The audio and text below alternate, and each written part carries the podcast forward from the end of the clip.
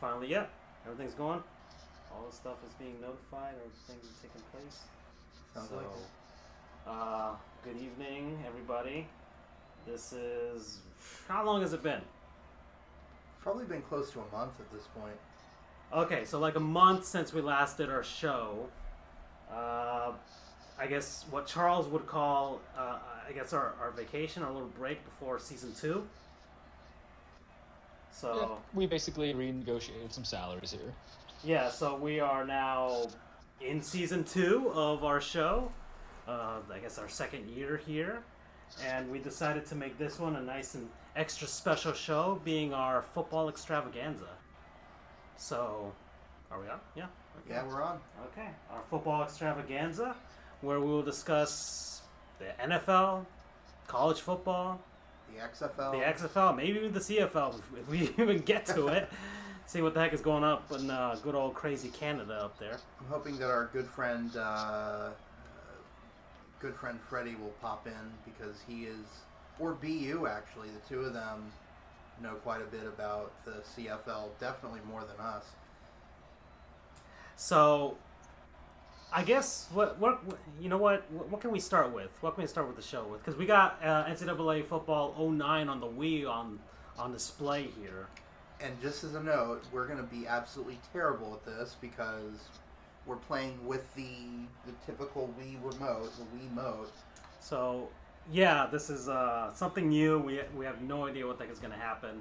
And uh, all right, so what can we start with? We can start with our hopes and dreams for this season. I guess to start for uh, well, let's let's say our, our allegiances first. Uh, for me, college football, Florida State. Uh, and of course, secondary and tertiary, I would say, would be FIU and FAU. Those are the schools that I went to. And unfortunately, I cheer for the Dolphins. And uh, I'm, I'm all ready for the tank this season. Uh, Uh, for me, my primary is UCF, where I went to undergrad. Uh, my secondary is FIU, where I went to law school. My tertiary is Tulsa, because that was where I was born. Um, and that's going to be very interesting because UCF and Tulsa play each other this year. Although, really, that doesn't mean anything to me because I'm obviously cheering for UCF 100%. Uh, for pro football, the Jaguars. I guess I really do, couldn't care. Well, I could care less, um, somewhat, uh, but I don't really have an established team because I'm from Orlando and there really isn't a team there, and I never really jumped on board with the Tampa Bay Buccaneers. All Someone right. has to be a Jaguars fan. Yep. okay. Although my original reason for liking the Jaguars is now over in Los Angeles, Blake Bortles. Um, and he seems to be doing well. A lot of people think, people are jokingly saying there's a quarterback controversy. There's not. Um, but he's doing well, so hopefully he'll do like a year or two in LA, get better, and then he can become a starting quarterback elsewhere. That's the hope. hmm Because he definitely has the talent to do it. He just, Uh, the, the, the quarterbacks. I mean, the key, the coaches at Jack uh, in Jacksonville suck. Everyone knows that. okay. I'll, Just I'll. I'll, all right, fine. I'll, I'll give you the. I'll, I'll let you have it. Uh, all right, Charles. What about you? All right. I mean, for college, it's the the convict university, University of Miami, and that's more so because I've lived in Miami for so long, well, long enough compared to all the other areas in Florida that actually have colleges. I don't have really a secondary or tertiary because FAU and FIU are not programs I, I chose to spend my money on. No offense to anybody's loyalties. I mean, good for them if they succeed. I'm afraid that if FAU or FIU succeed in any kind of program building there, they would charge additional monies to their law school, and future law students don't need that issue. And then for professional football, I'm a Tennessee Titans fan. So as Francisco is waiting for Tankathon 2020, or I guess 2019, I'm waiting for, you know, nine and seven fourth year in a row, trying to uh, pray that Marcus Mariota gets healthy, or I'm going to be praying to Ryan Tannehill to be our stable quarterback for the remainder of the season. And that's kind of like a, you know, monkey's paw kind of wish right there. Uh, Well, he's actually not looked so bad in the preseason. He hasn't. But, you know, it's still preseason. And when you're coming out as the second unit, ever make you look good. But both guys have health issues, and you know Mario's about accuracy problems, and Tannehill's Whoops! just Hold not on a second. that rhythm. I put I put the cheat codes, and I'm winning 126 to nothing right now. so you would never have beaten me. I would never win. Nope. Who modded Okay. this game? I think uh, I think EA Sports modded it. oh gosh. Um. All right. Let me fix that up. All right. Uh. Free DLC. Well, Isn't that kind of uh, isn't that kind of an oxymoron? Free DLC. free. At least no. these- Well, DLC used to be free. I know. At it least used these to be free. At least these days, it's an oxymoron. Like- Thanks, EA. Well, EA, Activision, Ubisoft, all of them Mhm. frickin' screwed us over. I mean, ugh, but whatever. Anyways, I don't know. What, what's uh, what's the first topic y'all want to talk about?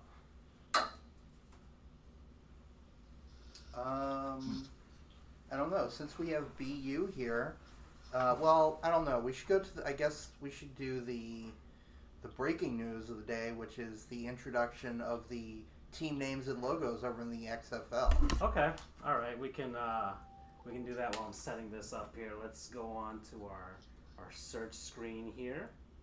Our lovely search screen, brand new for uh, for this episode. All right, so uh, it's not even the X. The X doesn't even mean anything in XFL, does it? Not anymore, although it never actually did. Uh, people thought it meant like extreme or something, but it really didn't. It was just X for some reason. The X Football League, which actually, after one year, it did become the X Football League. But, uh, but. All right, so we need our resident Vince McMahon expert here, Charles. Uh, what do you? Wh- why? Why now? Why the timing now for Vince McMahon? because the time is now. As the pressure in the wrestling world, for those who are now coming in back to our season premiere and also past listeners and listeners, I have kind of a weird relation with Vince McMahon. You know, we're, we're kind of tied together till we die. It's kind of like Captain America and Red Skull. To take that battle. For the last 20 years, I've just been trying to figure out what that man, the boss, has been doing. The XFL for in the past around, what, circa 2000, and it bombed it bombed terribly. But I guess you know, you know what they say: you fall off that horse, get back on that horse, right? So Vince decided to sell some of his shares, a good amount of his shares, um, in the WWE to refinance, rebuild the concept of the XFL and his other sports conglomerate. This led to a trickle down effect of uh, Ebersol, NBC, and a few other guys who were basically saying, uh uh uh, we're going to beat you to the punch, and led to the creation of the AAF, American Alliance of Football, or Alliance of American Football. Alliance of and we all know Football. how that turned. Thank you. See, it's not even important enough to remember. They just told you know, but I guess there wasn't really an alliance to save him, huh? Gondor's not getting your way today, huh? Sorry. So the time is now because Vince is looking for February 2020 to release it. They have eight cities, eight locations, and today they released the logo and team names. Some of them pretty cool, some of them meh, unimaginative. And the reason why, my sneaky, sneaky suspicion of why the time is now to kind of get on going is for two reasons. One, NXT, the I guess tertiary wrestling program, is now being going to USA uh, for a two-hour live stream instead of going on the WWE Network to combat against AEW, All Elite Wrestling, head by you know Tony Khan, son of Shad Khan, owner of Jacksonville Jaguars. And Oh. a second reason why Vince would do this, so you know he's going to kind of focus his things to back to football to go back to it. And the second thing, and I think the most obvious reason, is that the AAF failed. And if the AAF failed because they tried to be too much of the goody two shoes and you know having the nose so far up the behind of the NFL, saying we want to make this developmental league, not going to be unique at all. We're going to be boring. The XFL saying screw that, screw them. We know you still want some football. Let me give you some stuff. Where we're gonna have three points, four point plays. Hell, maybe we'll go seven point plays down the line. We're actually gonna have real quarterbacks that you know. Because listen, I'm not saying that Landry Jones or Ryan Mallett are anything up to snuff, but I at least know who they are. These are guys who actually started professional football games and were on the practice squad, staying on the practice squad, being used for scouting practice squad, and the only claim they think they have is they played themselves in Madden in a franchise mode and won a Super Bowl there. So it was the perfect timing of the storm that kind of came in. And today, to release the logos and guys, I gotta say, for me, them Dallas Renegades and the St. Louis Battlehawks looking pretty good. And I, I do agree with BFL sounds pretty good too. but I don't know if we can get an outside investor as well. All right, so let's. let's Although I will say this, I want you to pull up the side by side of Seattle's logo and UAB's logo. Okay, well let's let's go through the logos and the names first, and then we'll we'll give our criticisms for them after that. So uh, we got sportslogos.net up. So Chris Creamer, uh, you know, uh, we love his website, and we're going to use it to uh, review these uh, logos here. He's the god of sports logos. Dallas Renegades. So that's uh, that's Charles's favorite right there. It, it looks cool, man. Looks like Red Dead Redemption, except they have the little, you know, bandito going on.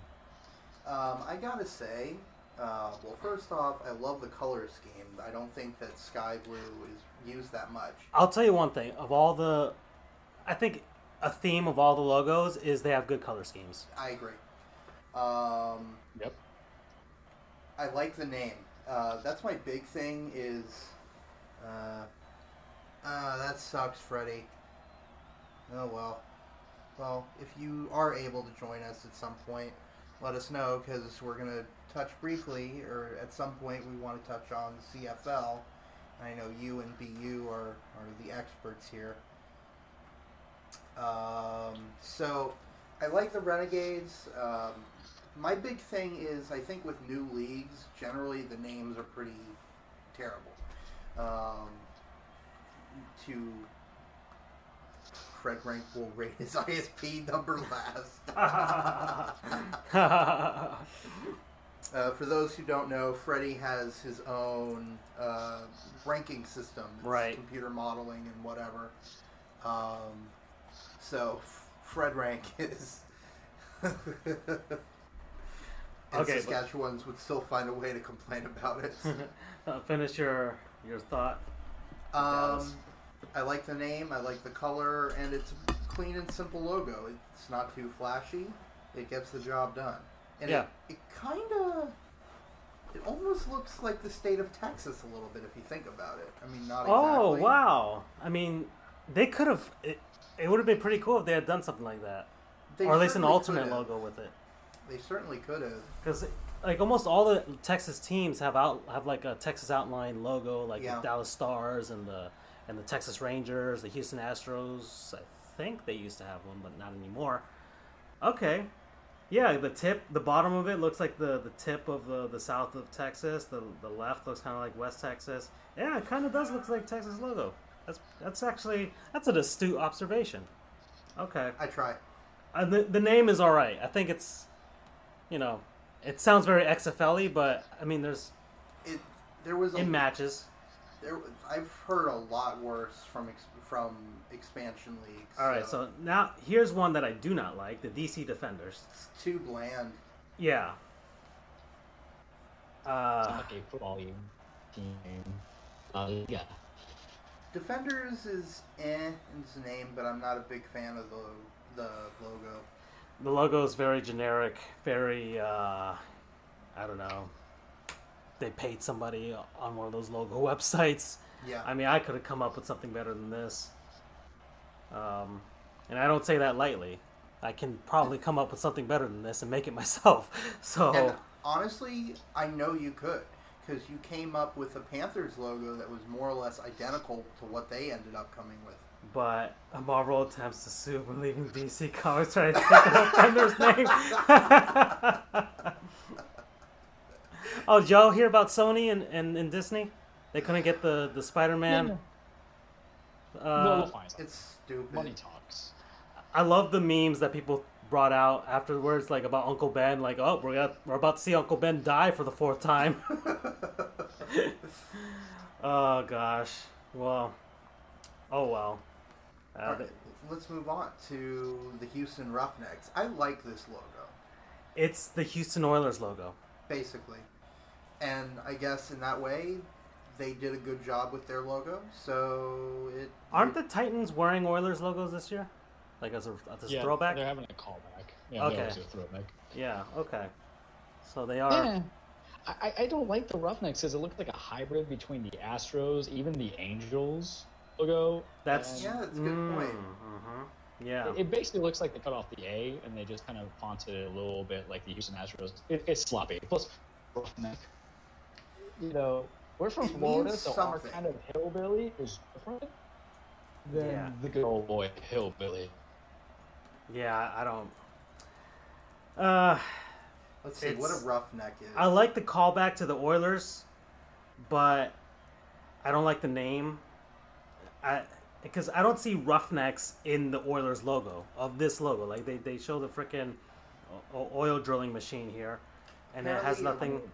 Apparently, Is a, rough, Roughneck a white guy in overalls? a roughneck is a person whose occupation is hard manual labor. Okay. Um, it applies across a number of industries, but is most commonly associated with the workers on a drilling rig. Okay. Well. Although I will say, they are not very imaginative because there's already, well, I guess the Tulsa Oilers, Edmonton Oilers, I don't know, but there's a semi-pro soccer team in Oklahoma City called no, no, no, isn't it in Tulsa? It's one of those um, called the Roughnecks. Uh. Well, it makes What sense trying in to Oklahoma. accomplish with that, though. Yeah. Tulsa Roughnecks, uh, Roughnecks, and it has almost an identical logo. Okay. And then we've got uh, all right.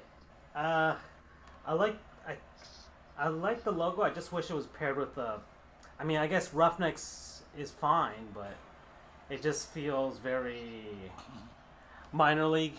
It feels very minor league. yeah, I would say. I mean, Although, uh, and, and I I don't know if they're trying to be a minor league or they're not. I don't know what's. Uh, I will say McMahon's- also that the the Houston reference is a little bit on the nose um, with the with the H in a different color. One of my favorite logos of all time is the Hartford Whalers. Right. That has so many things going on. It's got the whale tail, it has the W, and then in the negative space between those, you have an H. That is beautiful work. Yeah. So this one is kind of oh hamburger club kind of mascot. We'll have to get to mascot uh, names in a little bit because the Sun Bowl has a new name. Oh yeah. Um, so Okay. yeah, it's a little bit on the nose. It would have been cool if it was a bit more uh, like even the Vegas Golden Knights. The visor on the helmet is in the shape of a V right.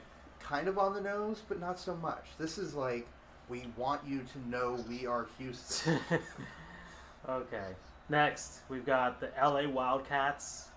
Lazy. Yes. I, I, there's only so many ways you can put LA in a logo, you know. Um, that that is not what I'm so concerned about. It's not that. I like the color scheme. I like the color scheme. Um, I mean, I guess they, that's Looks true. like USC. it looks like the Miami Heat. Do you? I think they looks like USC colors. yeah.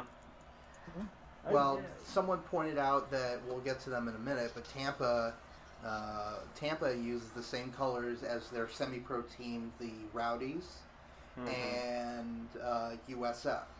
Sorry, South Florida. I have to call them that. It's just the way it is. Um, yeah, Wildcats. I know that is that is such. uh, There's probably at least a dozen, my at least a dozen teams. yeah, my elementary school was the Wildcats. You know, it's it's such a generic name. Like Oh. We need okay out of all these teams, we need one of them to be of a, of a cat of some sort. Right. We can't use lions. We can't really use tigers. Uh, the freaking Hamilton Tiger Cats used a weird name. All right, we'll go with Wildcats. It could have been Bobcats. It could have been. Uh, they could have gone with like Cougars or Mountain Lions or I don't know. Even Panthers. I don't even think of. I, I don't think of Wildcats for Los Angeles though. Saber tooth would have been fine. Put a little edge into it. Yeah. Like, I don't know. I mean, there might be Wildcats outside of Los Angeles, but I don't consider Los Angeles like a, hmm, that's where Wildcats are. You know? Yeah, they could have come up with something better than that. That's no imagination whatsoever. Let's see, what's their. Hold on, let's. In the land of bright lights, far from flash and fame, they've already begun to prowl. Enter their den and be dominated. Run away and be ripped apart. This is prime time meets primal instinct. This is showtime with a snarl. This is our time to roar. The LA Wildcats, unleashed. Okay, okay, Homer, calm down with your Odyssey tale. Okay, and well, two things. One, all of the teams have these really, really, I don't know what a word is for it, cheesy, really cheesy intros. Uh, Poetic. So that's one, and then two. There's kind of a contradiction in the two se- two sentence, the first two sentences. In the land of bright lights, which is fame and all that jazz, but then far from the flash and fame. What are you? Are you in the flash and fame, or are you not in the flash and fame? Make your mind up. Okay, uh, let's go down. And hold on, let me get this play off here. Let's see. Let's at least get something on the screen going there. Okay, nothing happened. Uh, all right, next, the New York Guardians. I really like this logo. I do like this logo. Uh, like, wow. It What is it?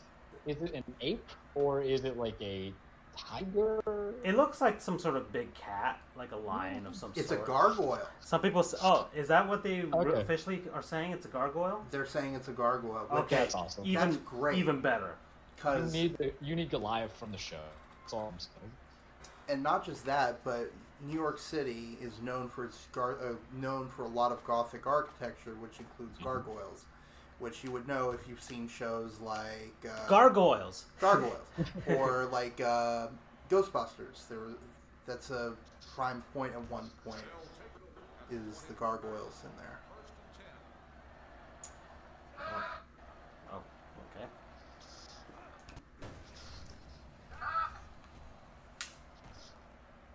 Oh, oh, that's very satisfying. Hearing the the Well, no, throwing the football to actually throw the football. oh That's an incredibly satisfying feeling. Uh, we're- So we're, I'm actually playing this a little bit, but I just I, I love the color scheme. It's very unique. yeah It's what like a dark gray, silver, and red, with uh, with the negative space in the background. So you can use it, you can invert it, you can do whatever with it. yeah So, uh, um, uh, so I, it's great. New York Guardians, good job. All right, next St. Louis Battle Hawks. that's a well. About First it. off, that is a badass name. Yeah, About it. I like Logo is not bad either. like I like the, the combining of two things that are pretty awesome: Battle and Hawks. Like Tiger Cats. Right. Well, no, that's just saying the same thing twice. Okay. All right, Hamilton, get get your crap together. Although Um, I'm sure BU. It's not like Cincinnati who has the Bearcats, you know. Right. Okay, bear and cat, whatever. Although I can tell you the fun, the story behind that name, but I'll save that for another day. All right. Although I'm sure BU is going to come in and say, which is absolutely true, the Tiger Cats are two teams that were merged together. One was called the Tigers, and the other was the Cats or something. So they just became the Tiger. See, I told you. I told you. All right, there it is. Wow, you are on point. But uh, okay, as far as this logo, okay, a sword with wings. The Flying Wildcats. Very cool. I kind of, I kind of wish they had gone um, Pokemon Sword and Shield on us with this, with uh, with a with a hawk with a sword in its mouth or something, you know. I, I think it's cool. It's different. If they actually have full fledged mascots that do something fun with it, because I, I just need like uh, like you said, Francisco, I need some big ass looking bird with a long sword, Game of Thrones style, chopping stuff down. okay, so St. Louis, uh, and then they're in a market that doesn't have a yeah doesn't have a football team, so they're they might actually do okay. Uh, next, the Seattle Dragons, and this is a point of contention for Andrew. Pull up Um, the logo. All right, so the logo's up. It's a pretty well made logo. It is. It looks like a UAB's dragon. logo. I actually think it looks better than the UAB logo. I think it does. I can see that. Um, I, I like it. if UAB had redesigned the logo, it probably would have looked like that. That's true. Uh, but the Seattle Dragons. Um, no, I'm surprised there aren't many dragons in professional sports. There's not like in any of them, any of the big four. There's Yeah, no that's true. dragons. Although I wonder what this is going to do to the naming of Seattle's NHL team, Well, a lot of people are still hoping for Kraken. which would be badass. I'm not sure if it would fit in well with the NHL. Uh, I mean, okay, as far as fitting in well with the NHL, we've got a, a myriad of. We have a team named that for frickin' maple syrup. So I could see Kraken being up there, but all right, whatever. Uh, but uh, the color scheme is nice, orange and green. Um, not many green teams, so no, so it's very nice to see. But I do like uh, I do like a team that uses green. So, but the UAB logo looks like it, according to you. Well, actually, according to a lot of people. But, um, what what's their what's hold on? Why are they calling it dragons? Because I don't think of Seattle as dragons. R- rising from the turbulent sea, beneath the darkening skies of their weather-hardened home, relentless, ruthless, ravenous, not of mythology, but of muscle and might. Not to folklore, but to football. This is your darkest fantasy in cleats. The Seattle Dragons breathing fire. I feel like Darkest Fantasy could be co-opted. You know what would have been cool if the freaking NHL team had named themselves the Dragons and had a rivalry with the Golden Knights. That'd be aw- oh my god, that would be awesome. That would have been cool. that cool. would be awesome. All right. I guess they couldn't think of anything else. Um,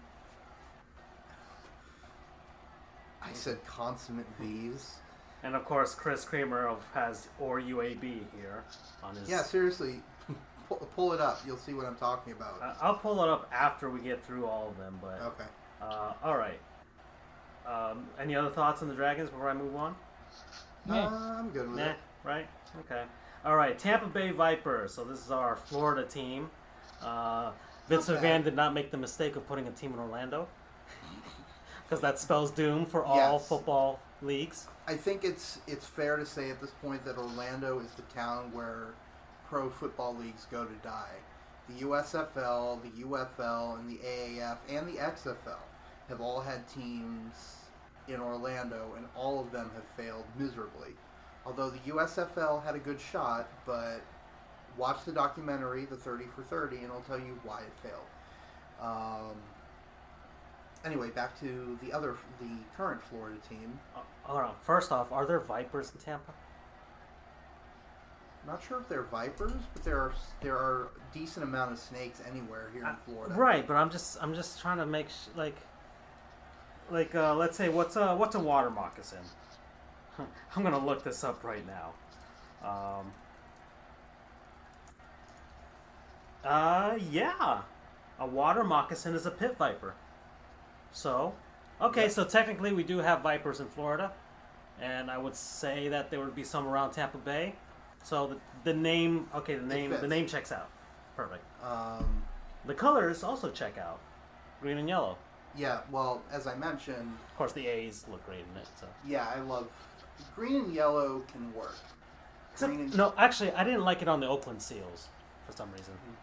But I don't know. Green and yellow can work. Uh, I'm inclined to say that green and gold does not work because that's what South Florida uses.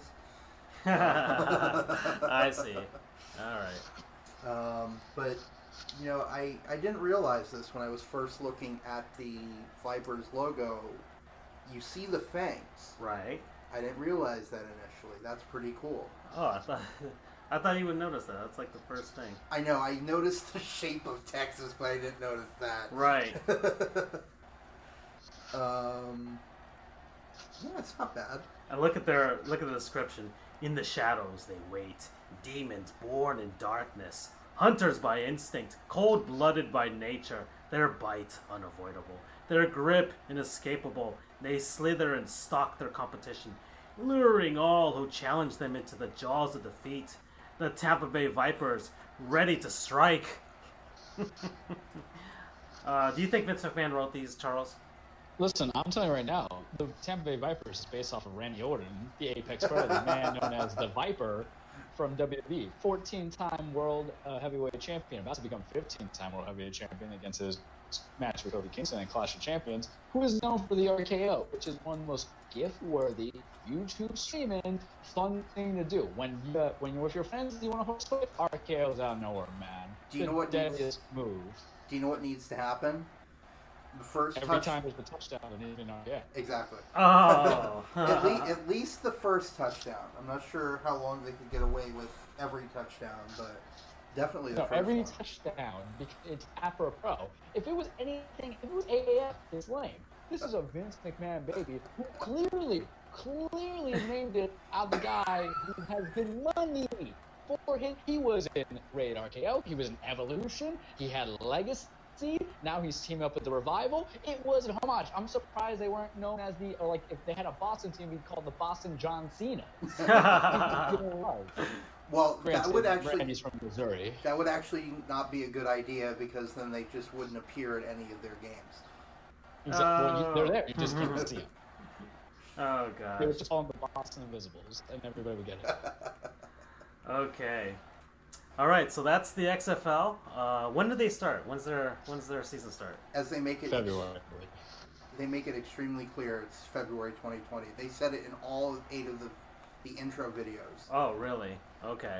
It was like uh, it was like Tampa Bay. It was uh, ready to strike February 2020. Th- they did that with every single one of their videos. Week Oh. after this season's Super Bowl. Isn't that? I think that's when the AAF did theirs as well. When uh, Was the week after the Super Bowl. Yeah, something like that. So I mean, it's the spring is when they want these leagues to happen because people are so starved for. But people are betting on preseason, um, and then apparently they people bet more on preseason NFL than they do for regular season Major League Baseball at this time. Really? Yeah, there's more people betting money on that. Hmm. Um, Guess it makes You sense. can get any edge. People are doing it. So, uh, ready? Ready.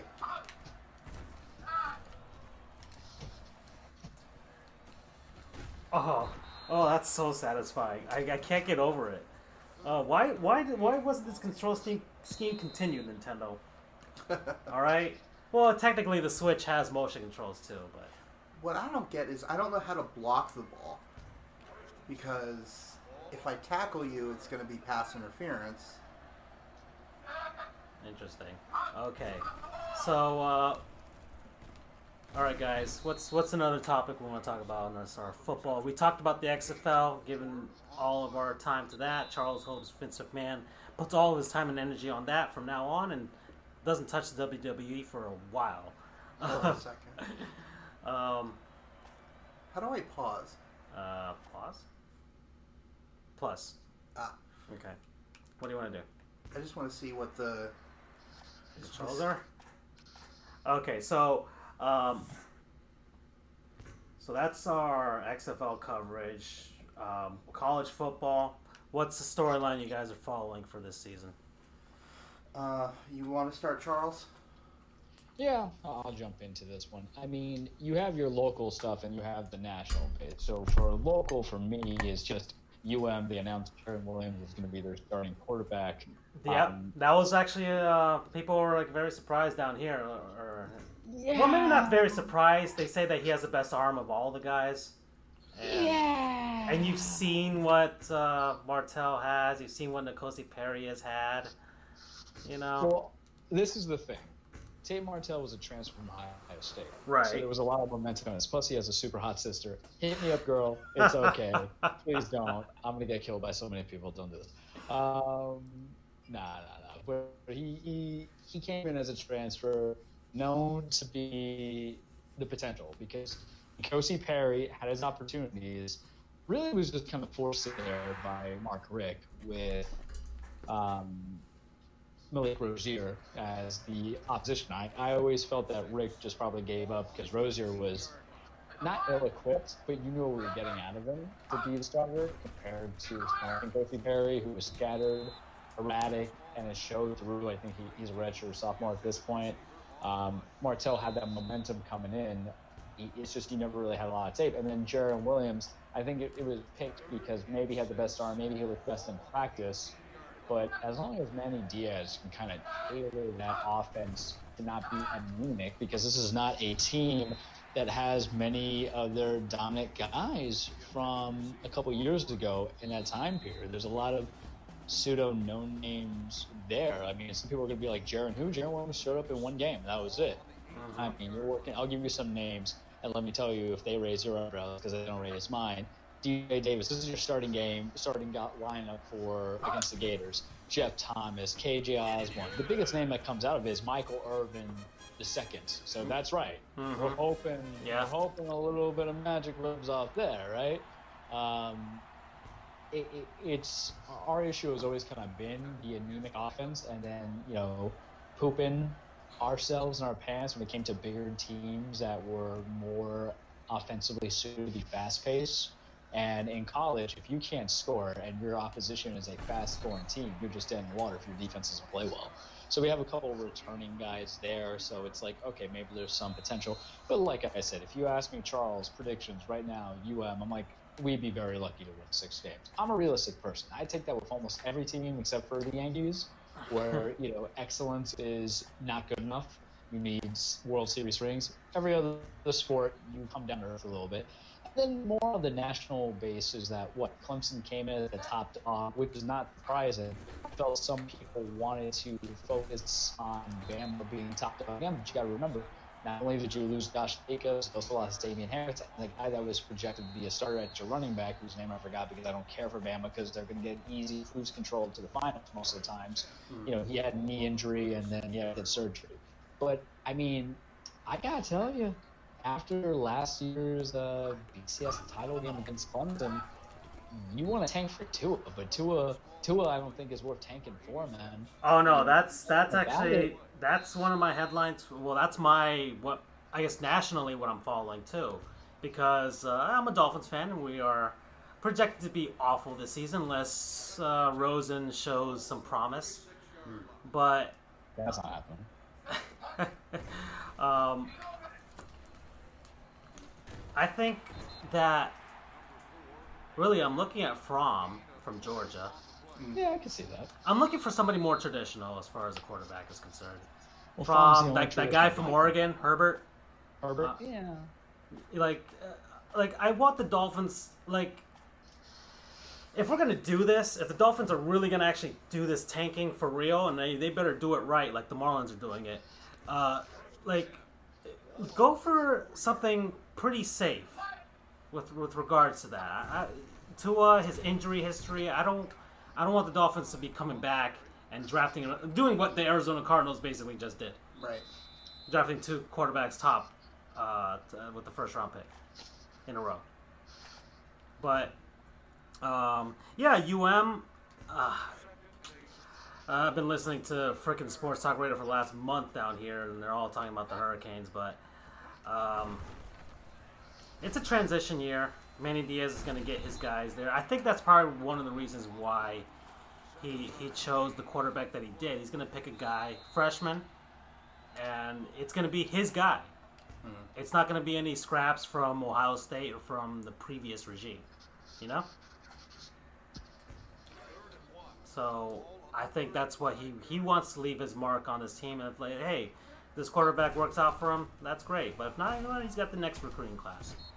Yeah. You know and he's gonna so what? It's gonna be like what? He's gonna have like what three or four seasons, I would say, to yeah, get his entire class go through. You know. Yeah, he has about four, and it's just very tough to get the proper quarterback, especially when you're a defensive-minded coach mm-hmm. for your hmm. college thing. Because how do you want to play him? Tate Martell plays differently than N'Kosi Perry, plays differently than Jarren Williams. Do you want a speed guy? Do you want a guy who just runs? Do you want a guy who's just accurate? Do you have the receivers even to deal with a guy who, who's going to be an option player? there are intricacies to college football. It's not like, you know, professional football, which we'll get to later, of course, where you can just trade for a guy to see if he can keep you from being mediocre to help you be average.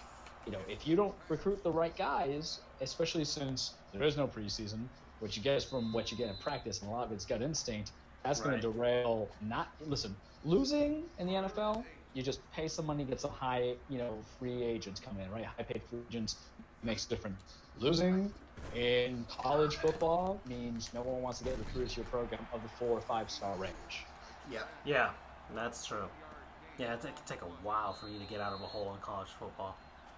Definitely. And the thing is, uh, you know, if you once you get going, like Alabama, Mm-hmm. you can just keep running Yeah. forever. Like yeah. Alabama right now is the New York uh, is the New England Patriots of college football, and they will be for the foreseeable future at this point. Whoops! I did a run play. I forgot that I did.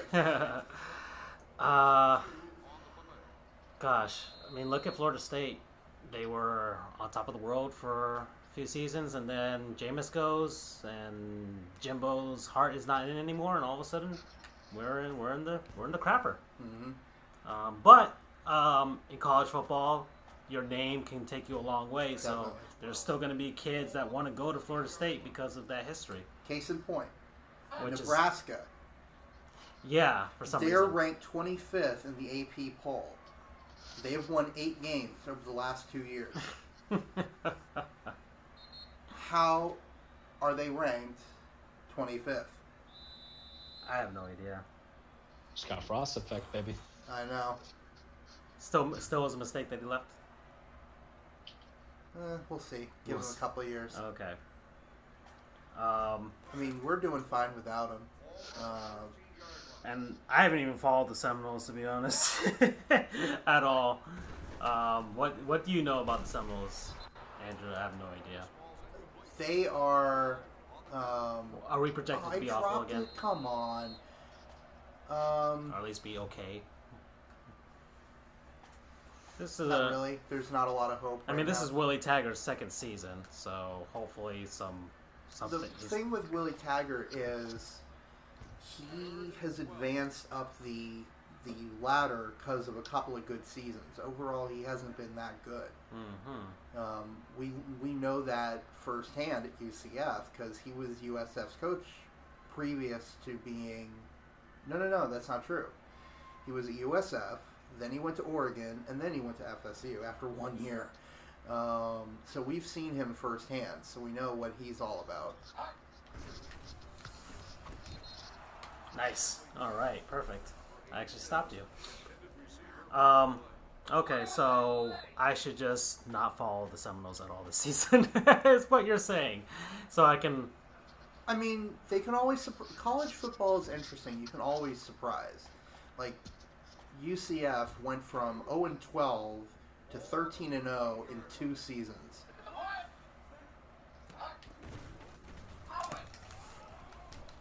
No. Yeah! Oh. Woo! Went for it on fourth down and got it. Ah. okay. Uh, get up and celebrate. Okay, you can. Ready to kinda- celebrate. Let's see how this goes. Andrew is uh, is he's playing the cheerleader right now. Almost there. I don't know what's gonna. And what what happened here? Tulsa stats increased. Ooh, nice. Oh, no! He got double the points. Oh no no no no! You got a touchdown. I thought, I thought you got a field goal. I was about to say. I'm like, first off, okay, but your stats increase. So what? What is? I don't know. Maybe you have a better I guess it means that players. I don't know. I guess it's like a stat boost. So it's like a Mario type of thing. Okay, that's fine. okay. Um, let's see. What is? Um, Oh, should I talk about? Should I put give my thoughts? yeah. Um, well, I'll start. And you have a lot of thoughts. Yes, I do. So Uh, you, you of course, uh, those of you who don't know, uh, Andrew, our, our resident uh, college football expert here, and a mod at uh, RCFB.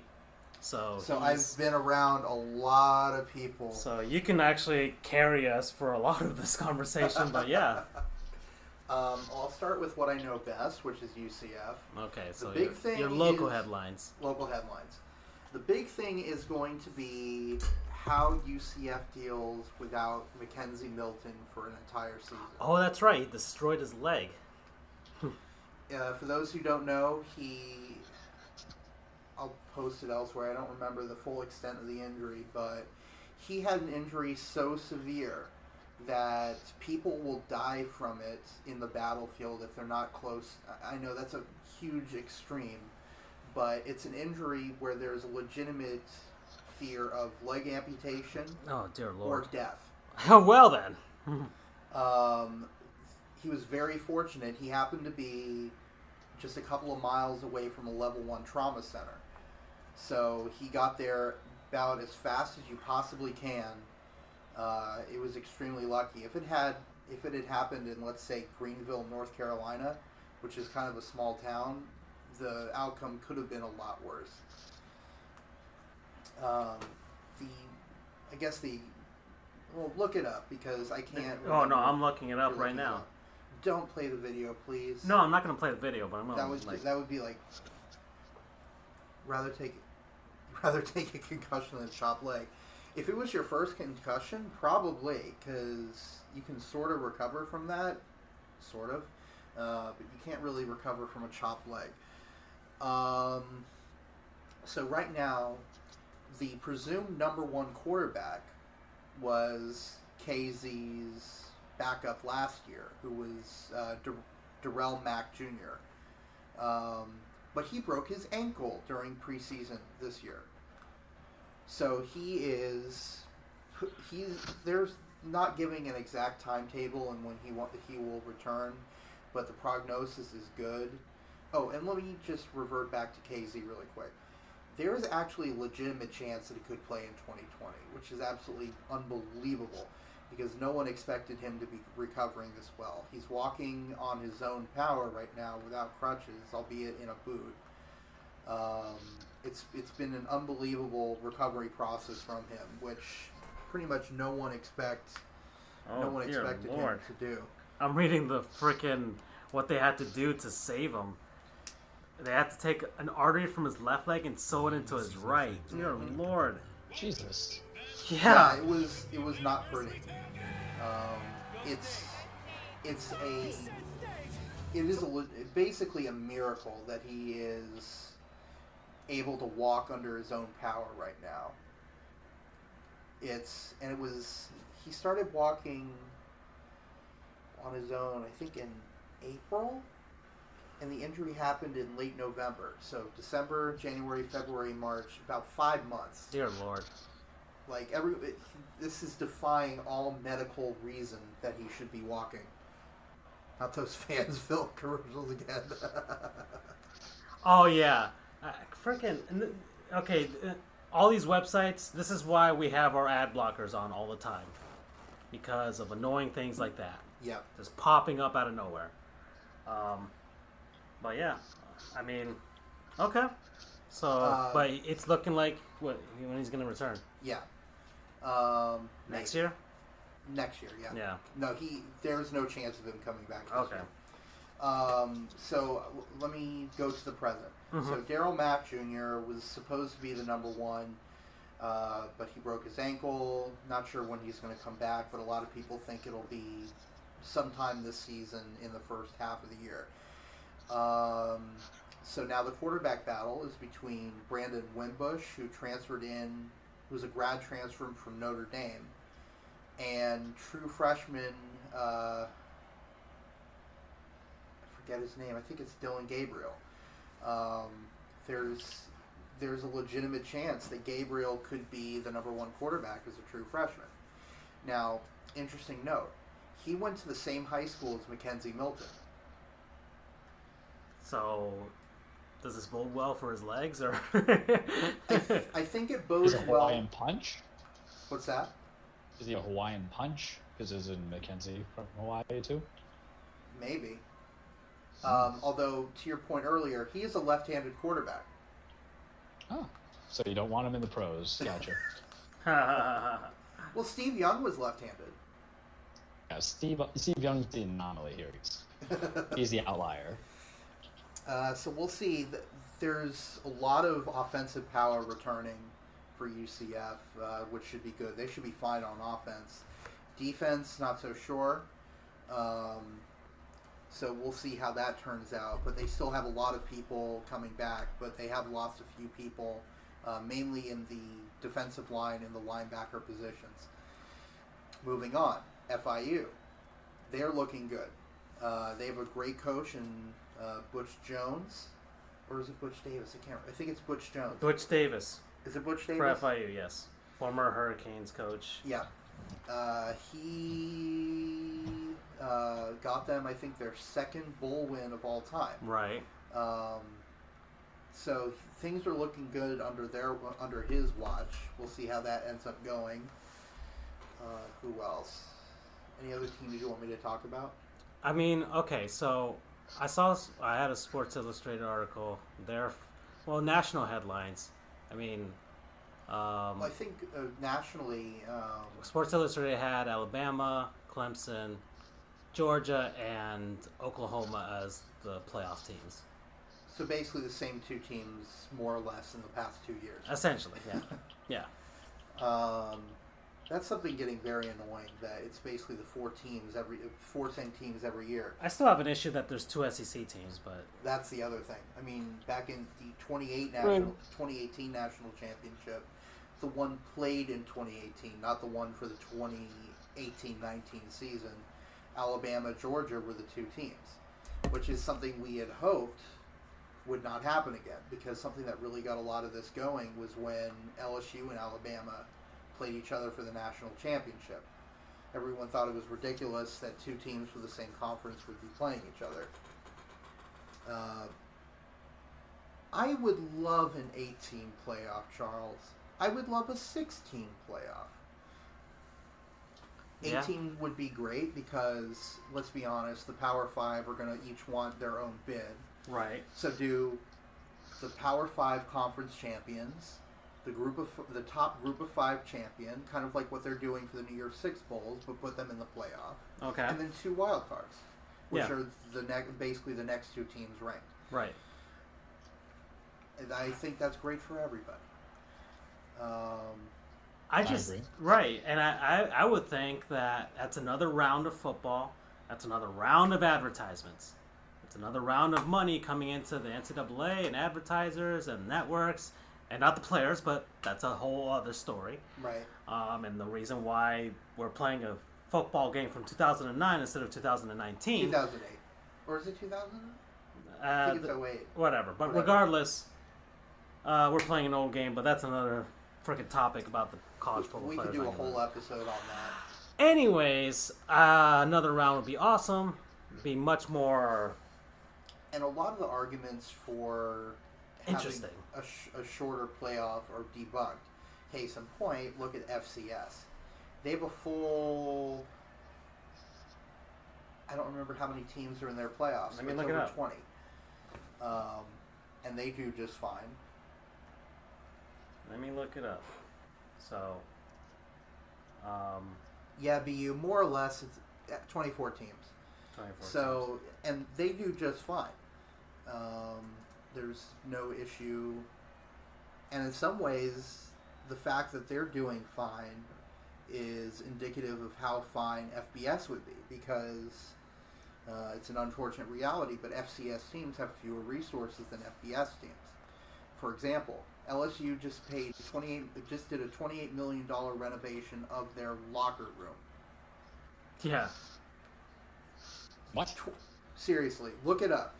Um, Twenty-eight million dollars is more than UCF will get in TV money over four years. And again, UCF Is that grant money or I- it's I- a pr- private donation. Well, uh, yeah. Well, I mean, I went. I just went to. Louis, I just went to Louisiana a couple days ago, um, and I was surprised at how much more LSU stuff I saw. Like, I barely saw New Orleans Saints stuff where I was at, but I saw a ton of LSU. So they make a l- like a, I mean, a crap ton of money. they do. Fun fact: Nick Saban used to coach them. Of course. Yeah. Um, He used to coach the Dolphins as well, but that is true. that and didn't turn out very well at all. So FCS teams, even the best ones like North, uh, Dakota State, uh, they don't, they can't match the resources that even group of five teams get. Uh, right now, UCF's TV deal is two million a year. It's getting bumped up to seven million. Um, better those than Larry Culpepper. My favorite of those was the the one where the two mascots of the opposing teams had almost like a Romeo and Juliet moment. Uh-huh. Um, you know, it's, I love you. I want to be with you, but we can't. We're on opposing teams. um, they're about to kiss, and then the girls' team scores, and she's like, "Yeah, in your face." It was fantastic. I love that commercial. Anyway, um, so I could talk ad nauseum about the playoff and all that jazz, but let me, I guess, real quickly, since we're kind of running- Almost halfway there. We're almost halfway there. Yeah. Um, Dr. Peppers are just dumb. Period. It's why I avoid their product. I just don't like Dr. Pepper, but you Mm. know. I mean, not many. Wait, not many people drink root beer anymore. Some people do. I, but I don't really see it often. I, I mean, I think our generation drinks less root beer than ever. Could be. Uh, Although it's a root beer. It's a del- it's a d- Mr. Pibb it's isn't an as acquired pretentious. taste. I don't know. Yeah, I agree. Uh, Mr. Pibb is not as pretentious. Raise your hand. He's I not drink, a doctor. I drink. I drink root beer too. Bu. My my root beer of choice is Barq's, but that's mainly because it's the most prevalent. Um, but I've had some good. Uh, I've had some other good root beer. Also, it is the best. It is the best float. Oh, okay. I, I've never had a root beer float. I've never had one. Wow. Yeah, That's sacrilege. I've never had one. It- I don't know if it's so like an American it- thing, but whatever. I've never had it. I mean, Okay. You lived in Miami for how long in your life, man? Uh, me, Miami, Or Uh, probably all but US? four five years. Yeah. I mean, well, U.S. like almost all my life, so 30, Okay. thirty So, years. it- y- y- You're an adult. You never saw many like, ah, root beer float. I've never had the. Com- I, I don't like root beer, so like, why would I like the float version? Okay. Have you ever had cream soda? Yeah, thank you. I can't say. I can't really know if I have. I will let you pass on that. I've had. like. I've had the frosties, like the, the Coca-Cola frosty or the slushies, or whatever, ices. Mm, I don't Can't, know. you can't. That's not comparable whatsoever. Okay, all right. All right. So here's what we're gonna do. There's a Sam's Club down the road. One of these days, I'm going to take you to Sam's Club because you can just buy an ice cream and then just dump a. Uh, you can just fill up the cup with root beer. It's good ice cream. It's good root beer. Okay, all right. I mean, sure. I, I'm saying this out loud to our. Do you hate America, Francisco? Is that it? Uh, well, I, I love America. I mean, I, I- I don't cheer for America when it comes to uh, soccer or anything like that because I don't care. But um, I am as patriotic as, as anyone. I've never, I've, I've never I had. guarantee You, if you have a root beer float, it's been rumored at the right time of day on the outside, a golden bald eagle will land on your shoulders. Uh, okay. Well, Well, I know who my non-sponsor this week is going to be. okay. Root beer float. um, I guess uh, I don't know. You see, I've never had that. I'm looking at it. I've never had that. It I've is so never simple. had that. It's so simple. It's vanilla ice cream plus root beer. Okay. Root beer float. Uh, all right. So I've One of never these- had it. Hmm. I'm saying this to literally the world because there are people apparently in Russia and Japan that listen to us. I'm saying this to the world. I, Andrew, am going to take you, Francisco, to get a root beer float at some point in the near future. Okay. All right. And I will try it out, and I will either be deported, or I will suddenly become eligible to run for presidency. One or the other. Uh, Sometimes you can spike the soda as well if you're in need of a more adult beverage. okay. I Well, have a, there I've was, had I've had the adult or the alcohol ones. They're really good. mm. Relish in Gainesville has one. Shout out them. there was a kid in my high school who spiked his Mountain Dew Code Red with some liquor. Uh, was he a gamer? I don't know. If you're drinking Mountain Dew, you're a gamer. You know. Especially Code Red. Um, I guess the last. Insert gaming violence joke. Insert Walmart pulling gaming violent ads from their thing thinking that that'll resolve the problems with. That's a whole nother thing. Uh, that's a whole. nother All right, topic. guys, we are at the one hour mark just about now, and y'all know what that means. Uh, and let's let's pull it up here, and it is a a word from our non-sponsors. I don't know why Angel Stadium of Anaheim popped up there, but so this is our. Uh, it's been a while. It's been a while um, since uh, we did this, and we we shout out to our favorite things and products and people, and just general stuff that we've liked over the past.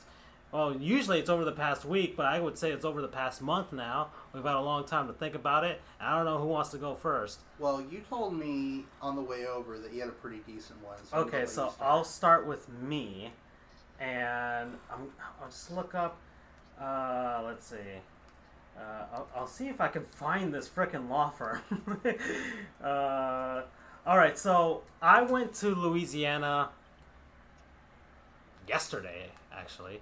Uh, well, actually, a couple days ago, I landed in Louisiana, and it's Alexandria, Louisiana. Uh, and I had to drive to a place called Oakdale, Louisiana. I was staying at a Motel Six because that's all they had over there in this small town. And it took me. A, it takes about 50 minutes from the airport to that town uh, to get there. So I was driving along the way, and uh, unfortunately, somewhere about 10 minutes before I got to my destination, a cop pulls me over, said I was speeding, said I was doing 12 miles over. I didn't know, or I didn't. I thought I was slowing down because I was on this freaking highway and they keep changing the freaking speed limit every five feet. So I wasn't sure, but I didn't make a fuss about it. I just took it. I was pissed off. Uh, anyways, next day happens. I had to do whatever I had to do for work. And then I had about let's say six hours of downtime between my flight out and whatever I was doing. So I just started looking up traffic lawyers from Louisiana, trying to figure out how I could resolve this issue before I left the state, because I was not to go to, I was not to present myself in court in Louisiana. Uh, I was supposed to show up in October or something. Anyways, uh, I look up a bunch of lawyers and uh, uh, I, I can't find him here, but regardless, it was a it was a it was a lawyer in Shreveport, Louisiana. I called him up. I'm like, hey, I'm an attorney. I'm here for whatever, and I got pulled over. Blah blah blah blah blah.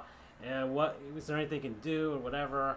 Um, basically, they just told me, well, we normally charge like 500 bucks, but you're not you're an, you're also an attorney. And I was like, I can give you my bar number if you want to look it up and everything. And they're like, no, no, no need. Uh, I'll just tell you what to do. He's like, Louisiana works on the good old boy system. If you're a nice Southern gentleman, you go up there and you just be like, hey, um, I'm, I'm willing to pay the fine. Just don't let it show up on my insurance and on my driving record, and they'll lower the the freaking violation. And I'm like, okay. So I drive over to the small town, go into the little to- town hall, and I was like, I did the thing, and lo and behold, it was exactly as he said it was, or she said it was, and I was like, oh, I I was happy. I got my stuff taken care of. So my non-sponsor is whoever that attorney or in that attorney's office was. I don't know if it was the attorney or the assistant. Regardless, um, shout out to you. I don't know your name. I probably could look it up right now, and I don't have time to. But thank you very much. If you're in Shreveport, Louisiana, or in Louisiana in general, you you you go to that lawyer that I have not described in any specific manner, and they'll take care of you. So shout out to them. That's my non-sponsor. Who's next? You want to go, Charles? Yeah. So, for everybody who knows me, when it's time to do my non-sponsor week, I tend to fall in the same thing that I'm hungry, and I was hungry early stage of them, but I had that appetite, I had that that need, that void in the pit of my stomach, taken care of, satiated, all the other big words I didn't pay attention in school because I'm like, you just say you're full, but I I digress. I'm gonna go a little local here. my non-sponsor week is Taco Shack and Stuart. Ugh, ugh. Me and my paralegal Derek, what we do is every payday we kind of rotate where we go to eat, but we always make sure to go once a month to go from there and uh, you know get a chance to go in there and they have variety and yeah you can get any kind I just pulled it up right now. get- I just pulled it up. oh, oh, prepare yourself, prepare yourself. You can get any kind of taco, sure, but one of the best things about this place it is novelty, gentlemen. It's not just the carne asadas, it's not just the chicken or the mahi mahi. You can have things called the cowboy, which has like onion rings, or not onion rings, but little tumbleweed onions. Beans are on there. Oh, what I always get, personal favorite, sticky chicken. It's like chicken tender with jalapeno drizzle, with little jalapenos. Guys, I get so excited every time there that I'm practically skipping there because it's right by my office. Probably a five minute walk. I can't say no to it. The quesadillas are pretty good, but I know what I want out of this bad boy. And on Taco Tuesdays for nine nine nine, let me tell you something. You only need two to be full, but you need three to be a fat ass. You need to treat yourself. If you're ever in the area, I'm looking- in the treasure coast. That's fine. I'm looking at the photos that they have here, and uh, I, I know they, they Oh. glam these up, but yeah, it looks Oh, freaking good. got- it's gourmet tacos. Gourmet Look at their tacos. No. Boys, boys. Like, They have a hot sauce bar. You uh, can Oh. go tapatio if you want, or you can get habanero. And if you if you ain't a little Mexican, you become a big fan of it after you're done eating at Taco Shack and Stuart. okay, hold on. Let me look at their Promo code Listoso. look at their gnarly nachos, traditional Mexican vegetarian black bean. Uh, Mm-hmm. Oh, we huge. have the gnarly nachos today too. They- It's so good. uh, what they call huge kick ass with two Z's quesadillas. Kick ass. So it's technically not cursing in that sense.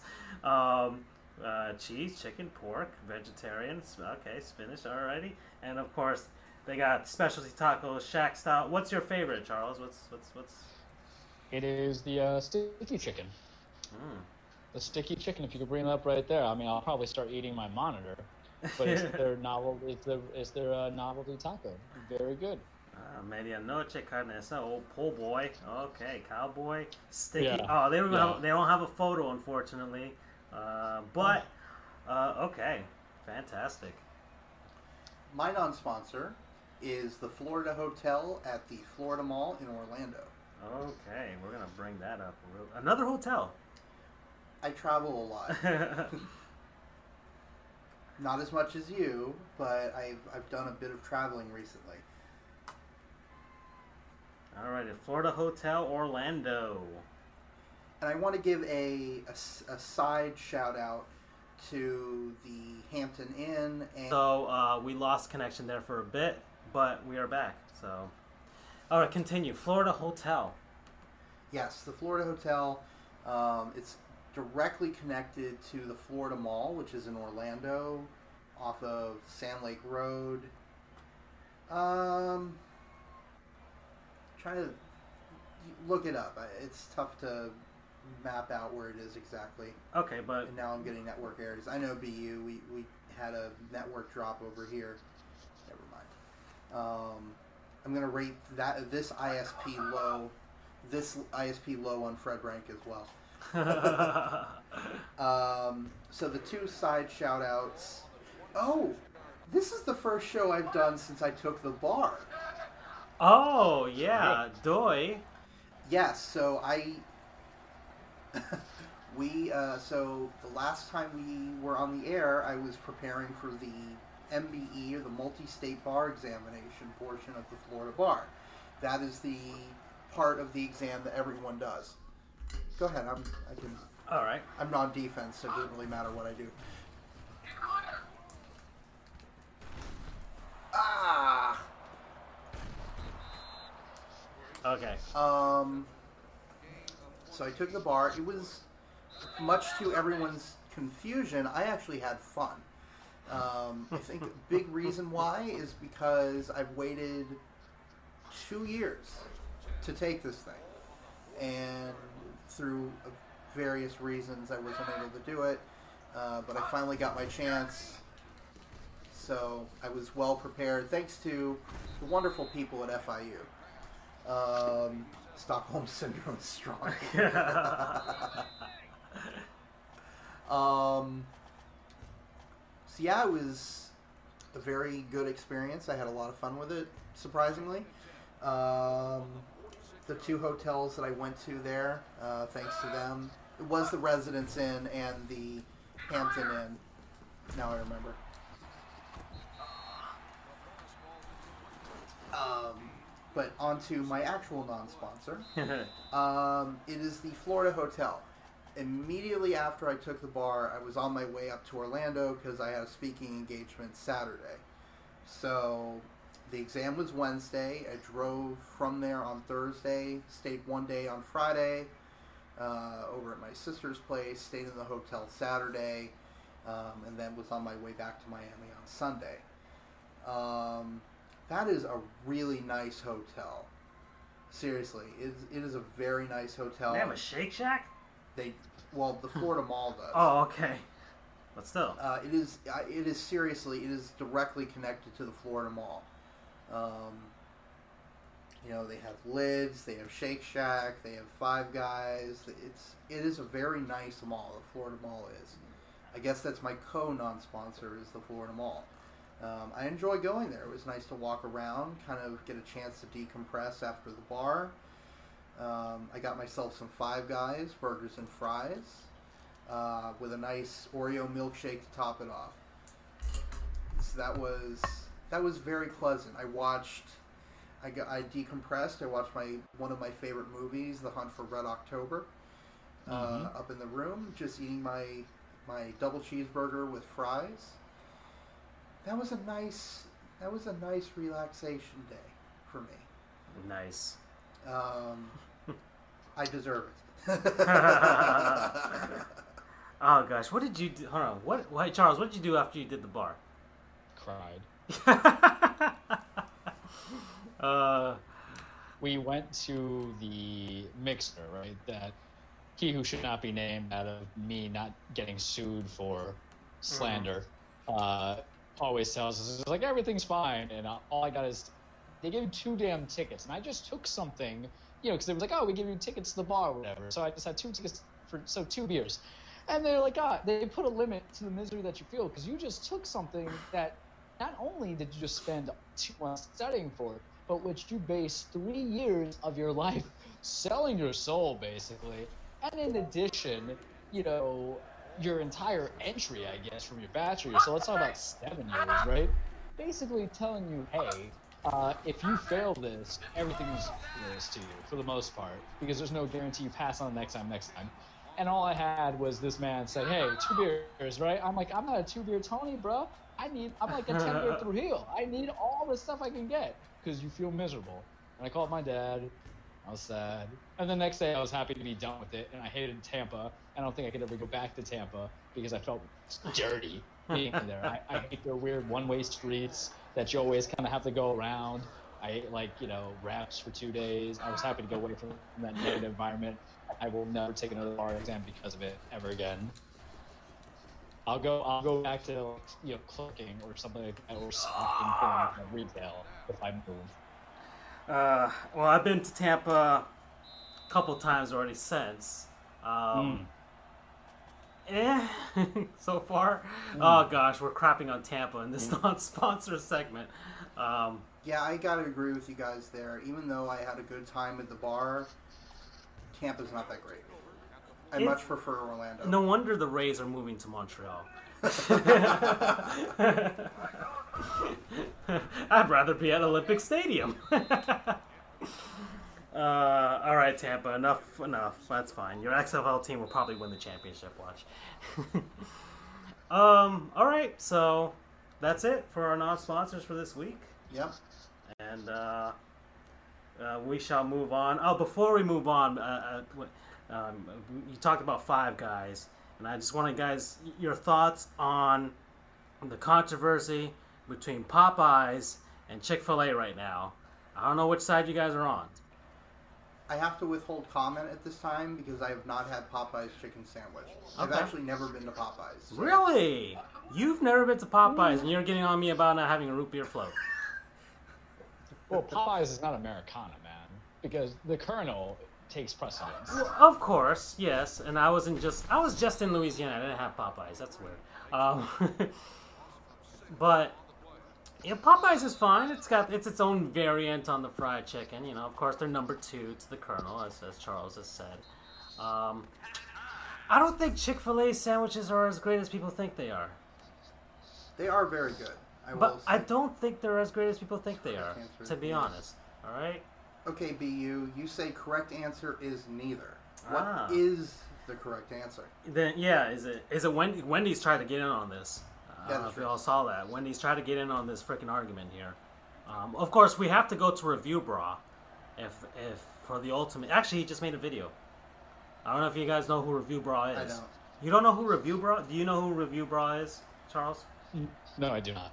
All right, so we're gonna have to go back to our search screen here. Um, Review Brah is a YouTuber. Um, his by the name of Review of the Week, but he is known affectionately as call he's he's called Review Brah because he's the swollest guy in all the land. All right, so this is Review Brah. Uh, he has a Wikipedia article. He lives in Florida. BT Dubs. I don't know where in Florida. Probably somewhere around Central Florida. I would Probably. assume. Um, and that's him. That's Review Brah. He is the swollest of guys. He is the manliest of men. He is a god amongst us. And he reviews fast food on YouTube. So anything that comes out from pizzas to tacos to burgers, he does it. And he, um, his style is so genuine that you will fall in love with him the instant that you see him. Another guy that I like, um, or the only food reviewer I know really, is Daym Drops. Okay. He's famous for the uh, the Five Guys review that was uh, songified by Schmoyoho. Damn.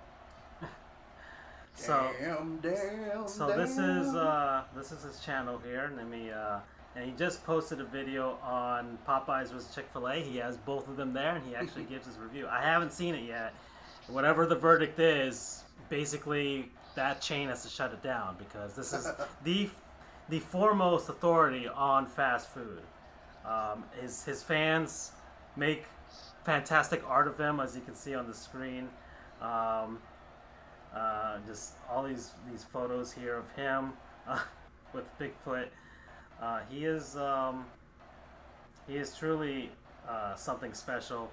Uh, he has his own podcast. He used to he used to um, he used to be on the on the what the shortwave radio whatever. He used to actually do his own show on that. He's a very he's like he's an old soul. He's a he looks like a very young man, like in his early 20s but um, he has a very old soul. He always wears a suit everywhere he goes. He wears a suit to frickin' McDonald's uh, to buy whatever comes out from McDonald's that week. Um, so uh, this is him cleaning his pool. Uh, he posted there. And I love the comments that people post. I'm just going to give you a little snippet of it. You go watch his videos. His review of the Popeyes, um, I think the popcorn shrimp, is probably his most watched video because of his reaction to it. Um, thanks, review, bro. Can't wait to meet you at Area 51. And what one of the comments to him cleaning the pool is God cleaning the ocean, 2500 BC colorized. People revere this guy, and the reason he's called Review Brah is because he was on that that the bodybuilding.com that forum. Uh, those those guys actually initially posted vid- like pictures in his videos because he, he he's very scrawny, and they were making fun of his like you know lack of muscle, but and people like he started finding out about it, but he he embraced it so much that those guys embraced him. So now they they called him Review Brah because he is a bra, and they actually refer to him as incredibly muscular and a very well. Uh, he, he's just a great guy. So that's that's a huge aside, but watch Review Brah. Um, NFL.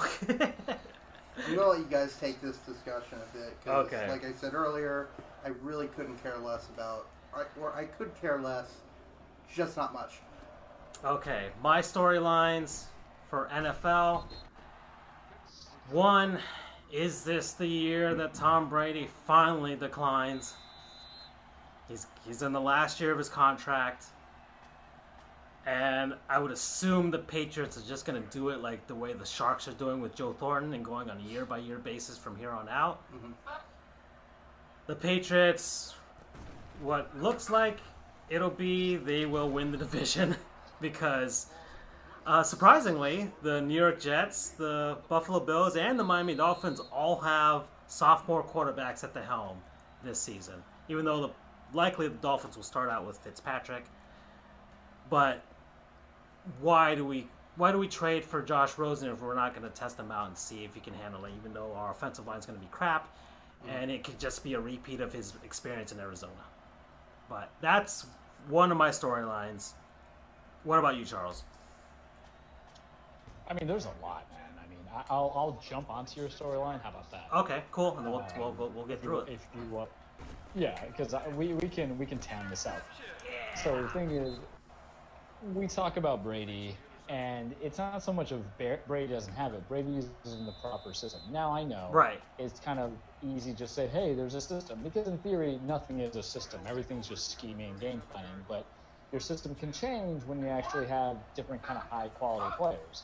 Back in 2007, for several years prior, Brady was a very dink and dunk kind of offense guy who just threw Ben Watson down the middle a little bit. Then they got Randy Moss, and Dante Stallworth, Julian Edelman, and then he blew up. You are what? Oh, I get to celebrate. I get to celebrate. You get the card. I get to celebrate. Don't stop. There's a hot dog on screen. Thank you. Oh, there's some. There's a grill. And what did I get? Oh, I've evened out the score. Okay, so uh, you don't have a super unfair advantage for some reason, I guess. All right, let's do it. All right, sorry, Charles. I had to celebrate there real quick. No, Um, so you're good. but- so you, yeah. you, everything's different. So what does Brady have this year? He's got a Josh Gordon who is gonna slip up the moment he goes to a house party. Calling it right now. You know, and I, I look. I understand Josh Gordon is an addict, and I'm not crapping on anybody who has an addiction. What I'm saying is that the money that you're paying me in a professional football league is so insurmountable to which I can give up the goods for a while. You know, I don't know if he's taking the right path to get the healing that he needs, or I don't think the NFL has offered him enough options because sometimes you can't just solve the problem by just suspending a guy.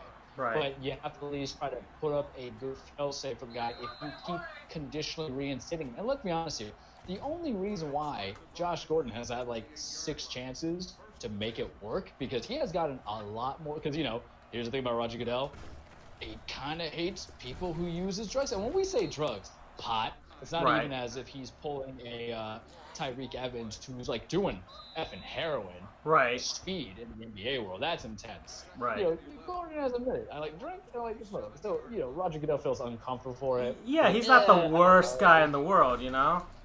In rel- relative in relative terms to NFL players, actually a term that I wanted to, to, to coin. Okay, so me and Andrew are coming up on the elevator here. Uh, they just renovated, or I guess remodeled our elevators in the, in the building, and uh, I, I told them that there weren't any Ray Rice cameras, and that's a term that I want to become an industry standard for all elevators. listen. Uh, 101 hot take 101. Roger Goodell likes domestic violence. And the reason why Roger Goodell likes domestic violence is because he could bring in these strong arm policies, and then the owners would get supportive of it, and it makes it seem like the NFL is making a movement. Uh, gosh. But yet you have a Oh, look, look what he's doing with you freaking Jay Z right now. I mean, come on.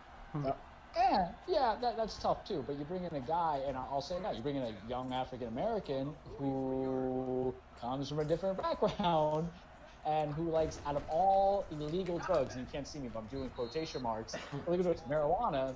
I don't think he's a danger. Right. I don't think he should get suspended. And if you're bringing back all the signs, you should probably help this young man out. Right. And and Saying it, Roger Goodell could sue me. I don't care. that'd be that'd be funny if you, if you, you get served one day. You're being served by Roger Goodell for Vince McMahon for slander or something. Vince McMahon will pay, and he knows I will hype up the XFL. Oh, that'd be freaking cool. I'm gonna meet you at the frickin' say. What? Where's Tampa gonna play? Do they know the stadiums that they're I gonna think play? it's in? at Raymond James. They're gonna play at Raymond James. hmm Are you for real? Yep. Wow. I thought they'd be playing like at Tropicana Field or something, I don't think so. or um, or USF Stadium. Which is Raymond James Stadium. Oh, okay. Oh yeah, that's right. They do share. Okay. I guess it's a tenant. It's a couple extra dates they're not going to use that field for, right? That's true. So might as well take the money. And they're not going to directly compete with the the Bucs, so why not, right?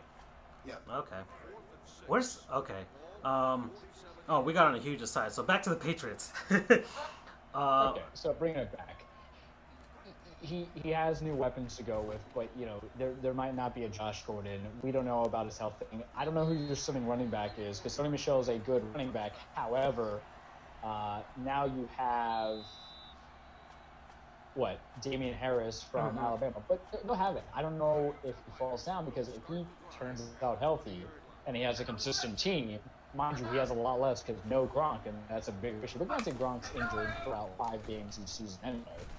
But if there's a downfall, if there's a below 500, if there's no I don't see it this season. because though. injuries happen.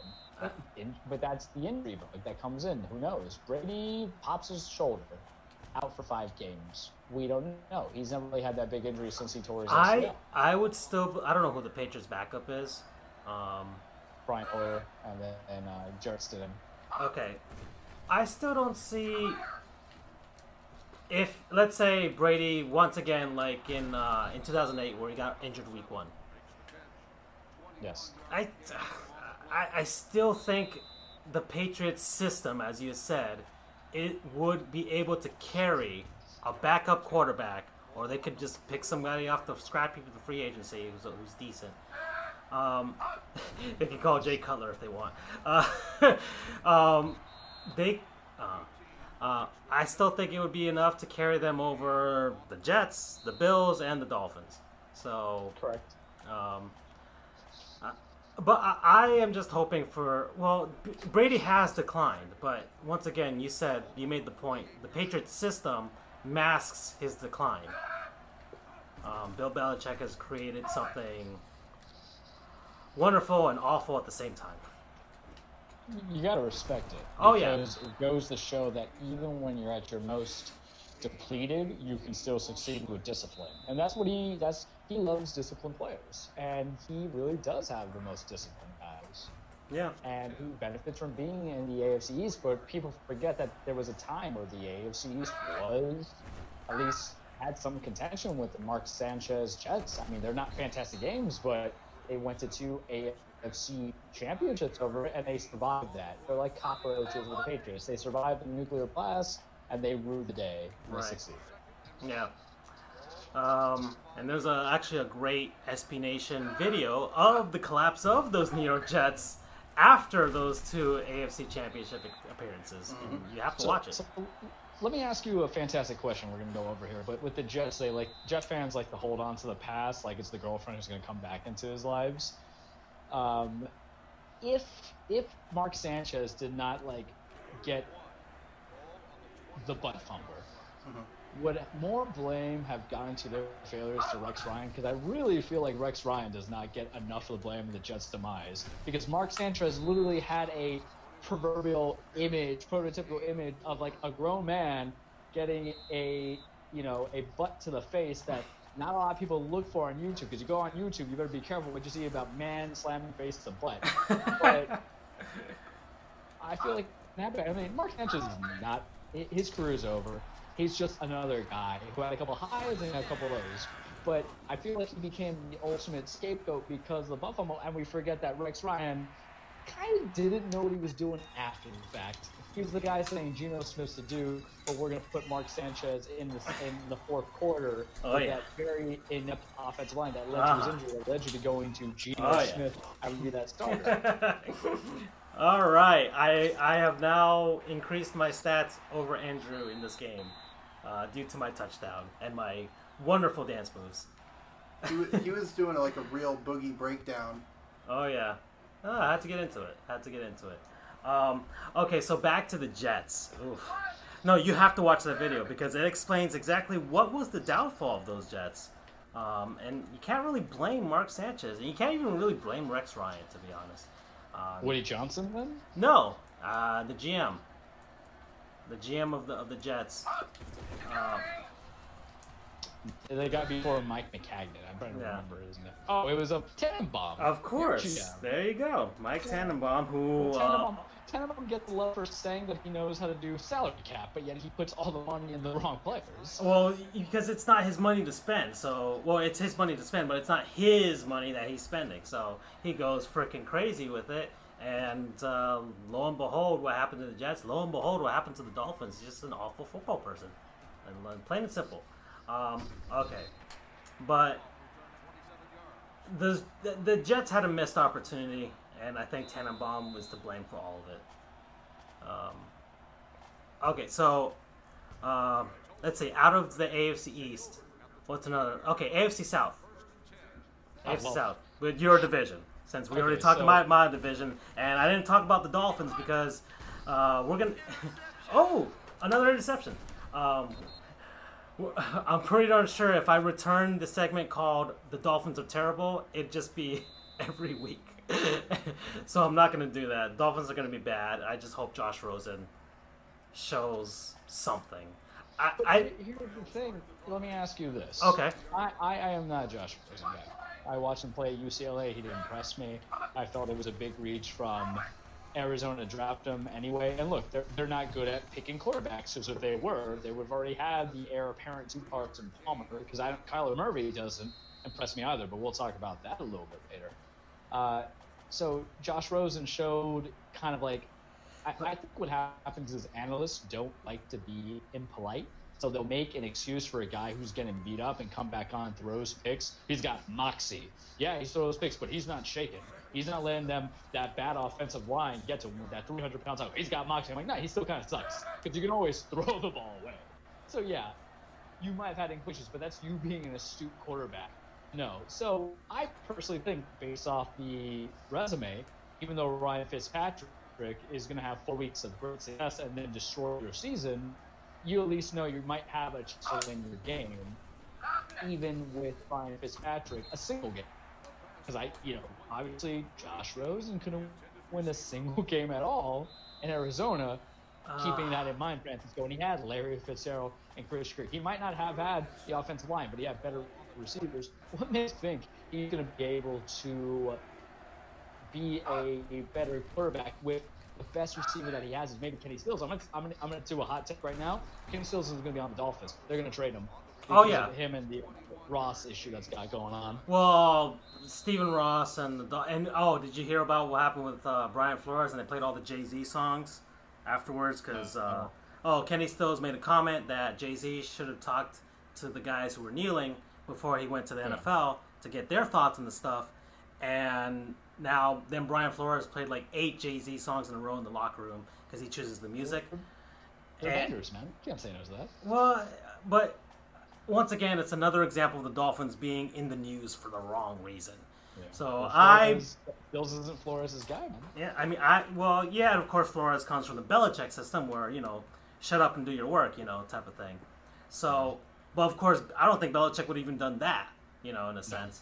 So, Especially since you know Belichick is kind of a social advocacy guy. He's just really quiet about it. yeah, so yeah, he probably just would have grumbled about it, and then it's like, okay, next question. Um, so, uh, the Dolphins in the in the news for the wrong reasons, and uh, of course, I made the comment on our on our Twitter handle uh, that they should just move the team to Quebec already, because they've just been awful. Uh, anyways, uh, what was the what were we talking about? Oh yeah, Josh Uh, Rosen. Yeah, Josh Rosen, Kenny Stills been before he's going to get traded. And it's going to be pretty sad because Kenny Stills has been. Oh wow, that actually worked. Uh, Kenny Stills has actually been a pretty darn good player for the Dolphins.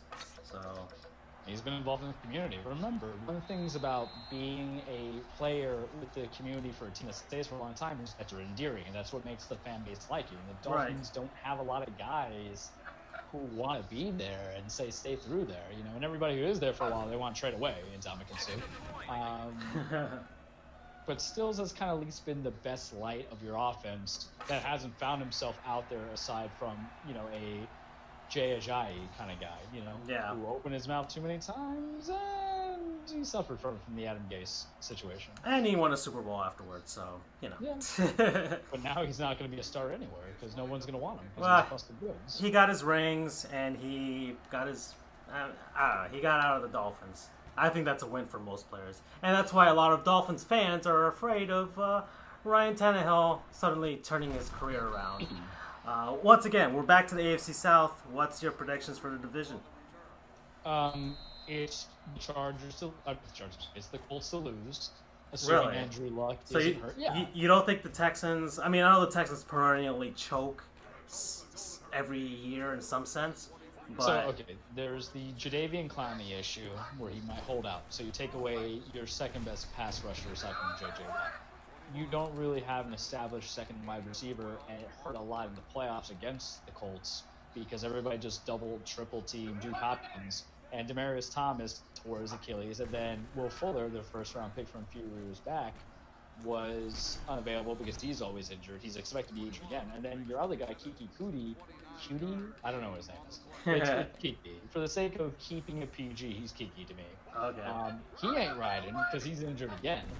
And you have Lamar Miller and Duke Johnson, and Duke Johnson was just straight for, so he's going to need a couple weeks to learn that playbook. And I think that's what people forget. You trade right before preseason a pivotal role player or midseason, they, they got still learn a playbook, man. It's not like basketball. Like, give me the ball, I shoot threes. So I think that hurts. Plus, the Colts only got better with the draft. They got, um, you know, Devin Funchess one year. They can see what he's doing as the number two. The T.Y. Hilton. Eric Ebron's expected to repeat. The defense has gotten a little bit better. I still think they should throw money at Le'Veon Bell, but what do I know? They think Marlon Mack and Nyheim Hines is the right guys. That's their dude. Sure, go ahead Uh, do it. I, I mean, Um, I- I think a lot of teams are hesitant in throwing a ton of money at running backs. So, you know. It, but it's it's weird because they want to throw a lot of money, but there's just a small gap between certain guys, such as the Melvin Gordon situation. Okay. Yeah. Yeah. But Le'Veon Bell is better than Melvin Gordon. You know, Le'Veon Bell, you know, and we're not even because here's the thing. I'm gonna say it, hot take number two or three of the night. A lot of people base off the greatness of a player because they play fantasy football, and that's all they value a guy as, mm. and especially with running backs. But you look at seeing all done it all. You have Todd Gurley, Alvin Kamara, and then I won't say Zeke because the problem with Zeke is he always gets in trouble. So screw him. Um, he's a good player, but he has some limitations. And then you have Le'Veon Bell, who literally they do it all, man. They're they're like the second best receiver on your team, and then in addition, they're like your leading rusher. It's it's a usage situation, and it's a how much they actually contribute to their team. And then you look at Texas, they don't have that.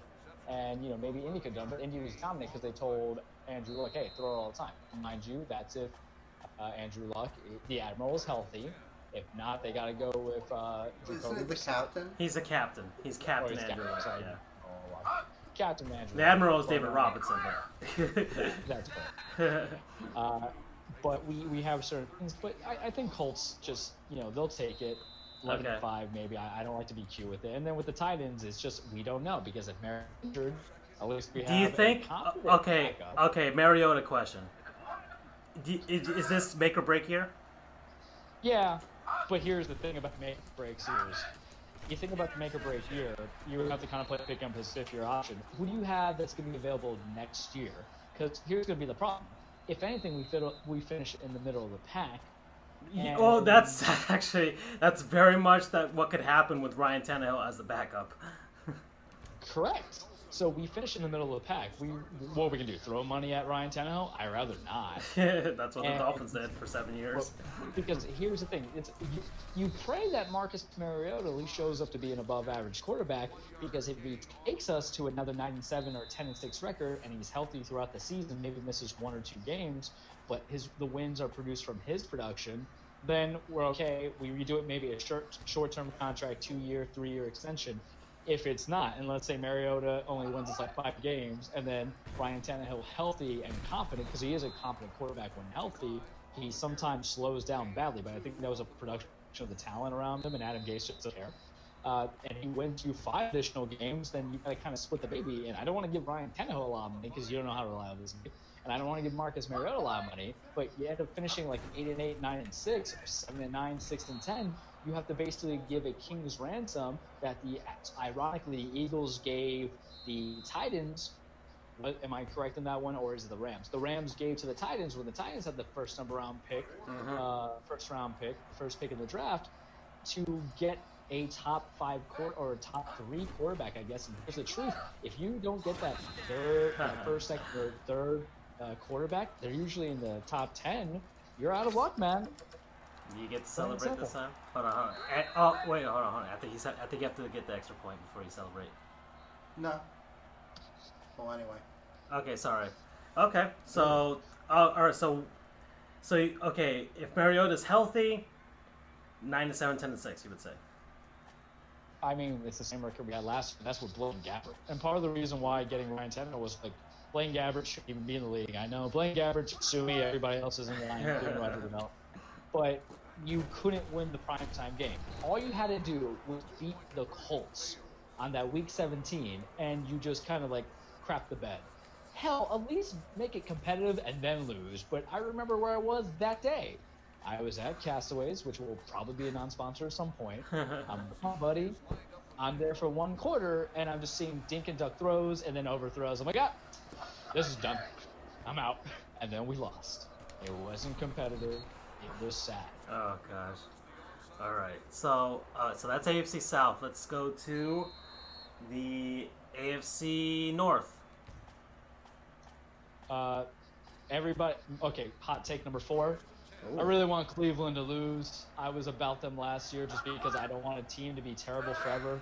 But this this confidence, overconfidence of Baker Mayfield plus Baker Mayfield make me have to agree with Colin Cowherd, and for that reason, it's unforgivable. I- I, need it and completely now. I, I okay. I want the Browns to succeed because it, it it'd be fun to see them actually good for once.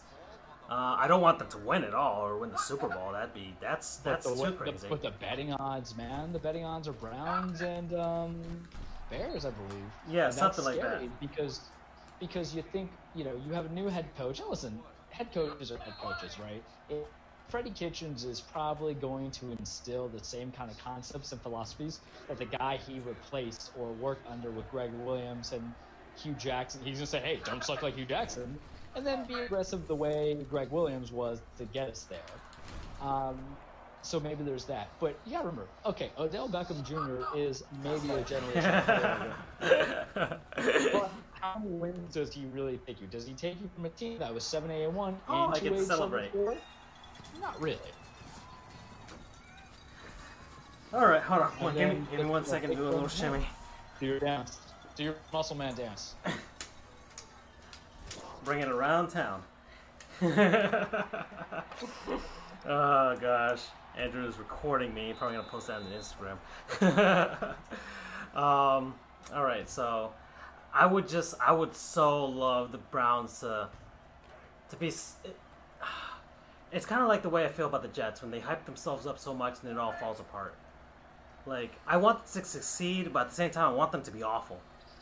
So it'd be Yeah. so Browns to be like, this is like the one year you think they they'd be good, and then they just lose to the Steelers once again. That'd wait, be wait, fun. I, I got the idea. I know how to do this.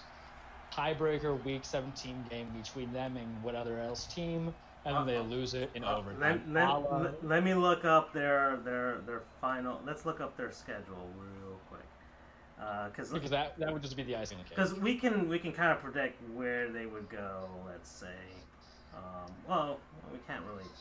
Let, let's see, uh, Cleveland. Uh, nope, not Cleveland Clinic. Cleveland Browns. All right, so we've got uh, preseason. Who cares? Uh, week one, you guys are against the Titans. Uh, huh. Uh, let's see. All right, so week one, Titans. Week two, Jets. That's probably a win. Week Yeah. three against the Rams.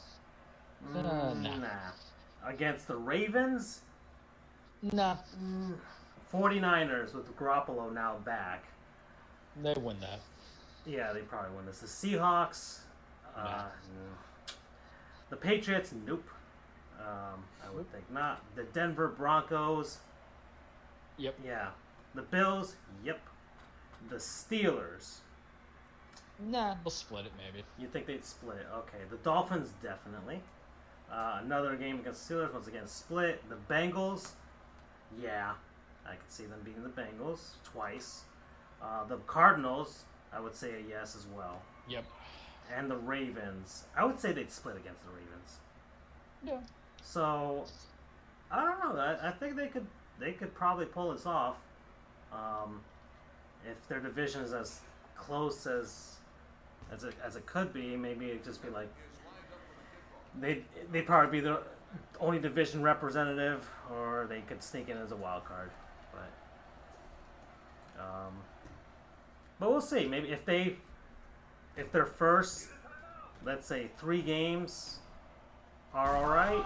If they go, oh no, first four games. If they go three and one, they're they're in. They're in. The one against the Rams, and then three wins against the Jets, Titans, and Bra- and Ravens. Um. Alrighty. So, all right. So now uh, AFC West.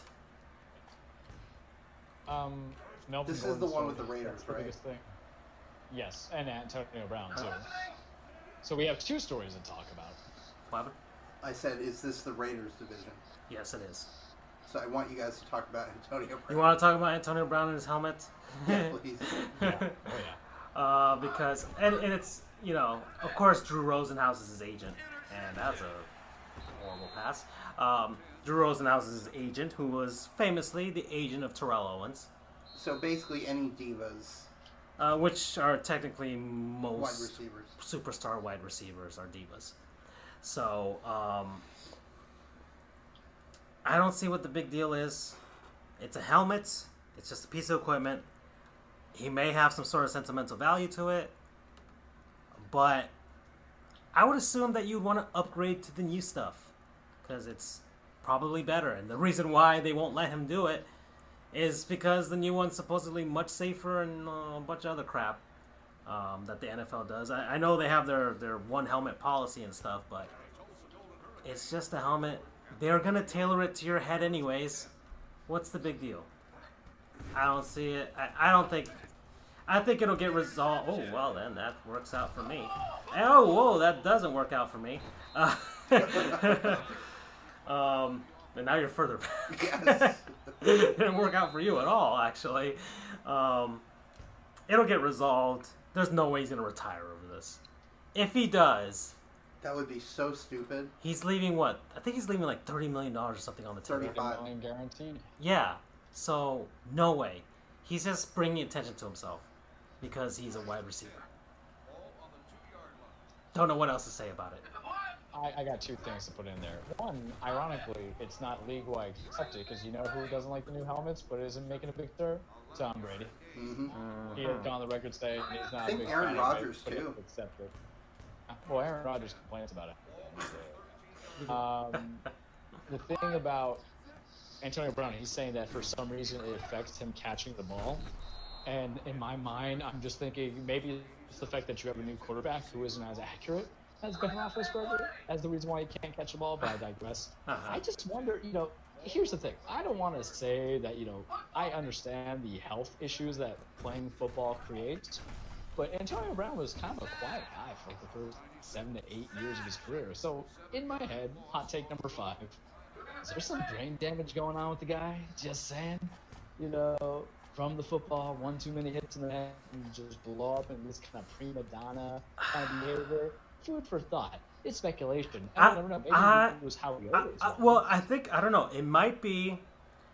Uh, he he might have gotten you know his ego might have grown, or I don't know if he was originally with Drew Rosenhaus or something like that. Maybe it's just having an agent like that.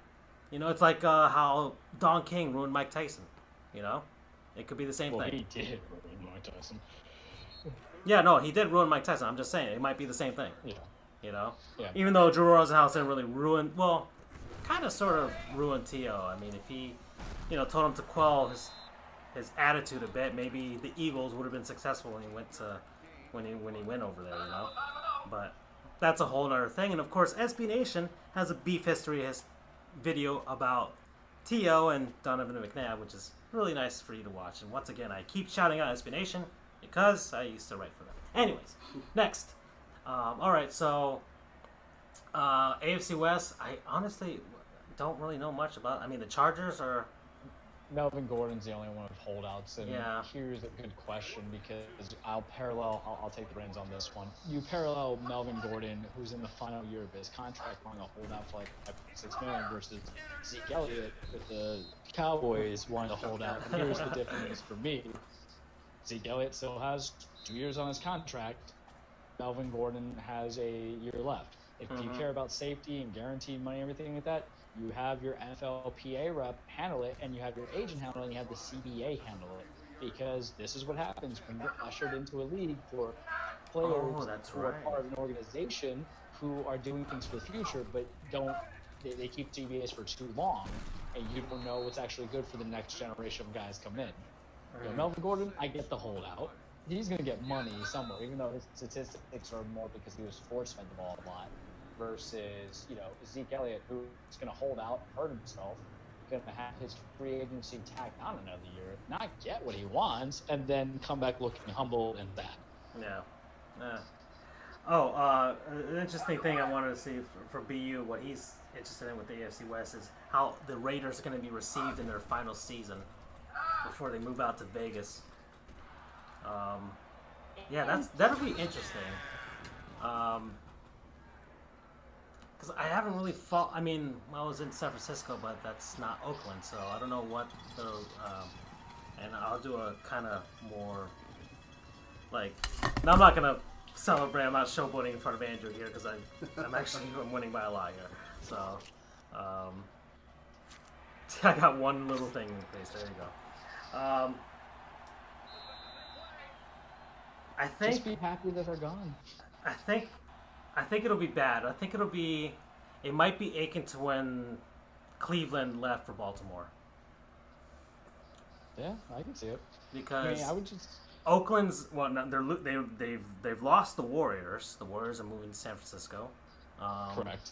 And all they have are the the Athletics one day. well, I mean, I think the A's are staying because I mean they're gonna have a stadium all to themselves. The, Oakland's probably gonna build one for them because they'll be the only team that was was willing to stay. Um, and the A's have done a lot of um, like like rooted in Oakland. Uh, I think that's their their motto for this season. So it's a very much an Oakland pride thing because um, they're going to be the only team in town. So uh, I think Oakland fans are not going to. I don't think it'll be like with when the Raiders moved to and then left LA. Um, and LA still has a ton of Raiders fans. I think. Uh, I, I would say it'd be like. It would just be like the Browns leaving for, for um, for Baltimore. Because uh, why? I mean, the Raiders left once, and now they're leaving again, and they're leaving now, and I don't think they're going back. So Oakland is essentially just going to lose their football team, and they're not going to get another one back. So that's a whole generation of people that, like LA, had two teams, the Raiders and the Rams. Uh, the Rams were there longer. The Raiders were there; they won a Super Bowl. Uh, the Raiders won a Super Bowl in Oakland. Um, it's it's gonna hurt a lot for those people that just generations of fans that already had one move, getting a second one now, and now it's much more, um, much more social media stuff. It's all gonna be put under a microscope, and I think the reception is gonna be bad. Why, it, or or uh, when the Browns left, or when the Chargers left San Diego, same thing. I think it'll just be that reception like, screw you guys, we're leaving. Uh, you guys can just go. All right, we'll have the A's, and hopefully, hopefully that's good news for the A's because they have a darn good baseball team. Don't have the revenue because of their stadium and stuff like that. tear down the Coliseum, play a couple seasons out in San Francisco, go back on their brand new stadium on the the plot, or no, tear down the Oracle Arena since the Warriors aren't going to be there anymore. Build the new baseball stadium there, and then tear down the the Coliseum afterwards, make it a parking lot. That's the that's there's the A solution right there. Boom. Um, that was an aside for baseball. Speaking of baseball, uh, and we're about to come to the end of the show here. Last five minutes. We'll talk about the NFC next week. All right, we'll leave the NFC next week because uh, especially with the Cowboys, um, there's a lot of talk about them. Always in the news. Uh, I just want to run through the baseball scores real quick. The Marlins are once again getting spanked by the Braves. We hate Ronald Acuna for some reason, and now I hate him because he's a he's a douche, and he's freaking keeps hitting against us. So thus he is a douche. Uh, the Milwaukee Brewers are winning five 0 against the Cardinals, and they keep flip flopping back and forth between that division, the Central, NL Central. Uh, the Cubs are winning six two against the Giants right now. The Angels up seven to four on the Rangers, but that game doesn't matter. Neither does the Orioles versus the Royals. The Nationals are destroying the Pirates right now, and uh, yeah. So, uh, any thoughts about baseball before we go, guys? Little League World Series, but we can get to that next week. Well, it'll be over by next week. Uh, well, we can recap it afterwards. Um, All right. Well, I just want to let everyone know who's remaining. Just two seconds. oh yeah, go ahead. Uh, so the teams remaining are from the U.S. side of things are the Southeast, which is out of Virginia, uh, the West, which is out of Hawaii, and the Southwest, who is out of Louisiana. Uh, the winner of the West Southwest uh, West Southeast game, which is going on right now. If you want to look up the score and see what's going on, it should be close to over at yeah, this point. I'm, I'm looking. Uh, the winner automatically advances to the U.S. Championship, which will be on the 24th, so in three days. Um, and the loser of this game will face the Southwest. Uh, the winner of that game uh, advances to the U.S. final. Meanwhile, over in the international bracket, the remaining teams are Japan, um, and uh, they have advanced uh, since they won today against Asia Pacific, which I think is Taiwan this year. Um, so because they lost that game, they are facing the Caribbean, which this year is Curacao. Mm-hmm. Uh, the winner of that South Korea, thank you. Um, South Korea is Asia is Asia Pacific this year, um, so they are facing Curacao tomorrow. The winner of that game faces Japan. The winner of the U.S. Championship and the winner of the International Championship go on to play in the final, which is on the 25th. Uh, the losers of those international of those championship games will play for third place. So that's just a brief uh, look at the sc- of the, what's going on. Do you have the score up? Uh, well, I've got the first two games from today. Uh, the Southwest four to one and Japan seven to two. Um, Let me see.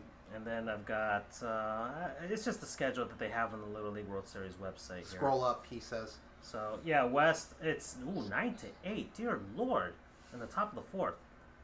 Who's winning? West. West over the Southeast. Right. It's only it's the fourth inning though. I know, And but it's a- six. It's six innings. Yeah, I know, but it's a barn burner. I know. they might well be playing at Coors Field. Um, but it's a bummer though, because the first two games that Virginia has done. Oh, that's who's representing is Virginia. Uh, have been no hitters. So this goes from a no hitter to giving up nine runs. yeah. Uh, okay. hopefully they win because I'd like to see Virginia or the Southeast uh, go into the finals. Right.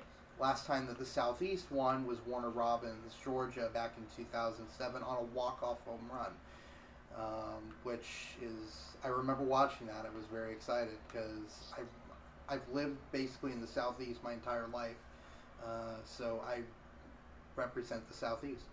Okay. Um, any other any baseball thing you want to talk about, Charles, before we head out? Uh, I'll just say this: I really, really hope that Luis Severino comes back for the Yanks and Mm. does something because our pitching is atrocious. We're playing Oakland tonight, and it's really weird because I need them to actually beat us because I do not want to see the Rays in the playoffs as a wild card. Really? hey, strategy, man. You pick the poison that you have. We think we can hit dingers on those guys, but the Rays are going to get back. Glass, I think Glass was actually back, the former leader of the AL ERA. And they have Blake Snell, who is a very good pitcher. Defending And Cy Young always winner. wins. You know, pitching, pitching always wins at the end of the day, guys. So if you're telling me the possibility of playing Oakland and guys who I can't even name on that team as their starting rotation versus two of the top three and probably all the AL teams not named. I think Houston, that who's I think the Rays have the best ERA, right, correct. in the American League. I believe so too. Yeah. So you tell me which one to mess with.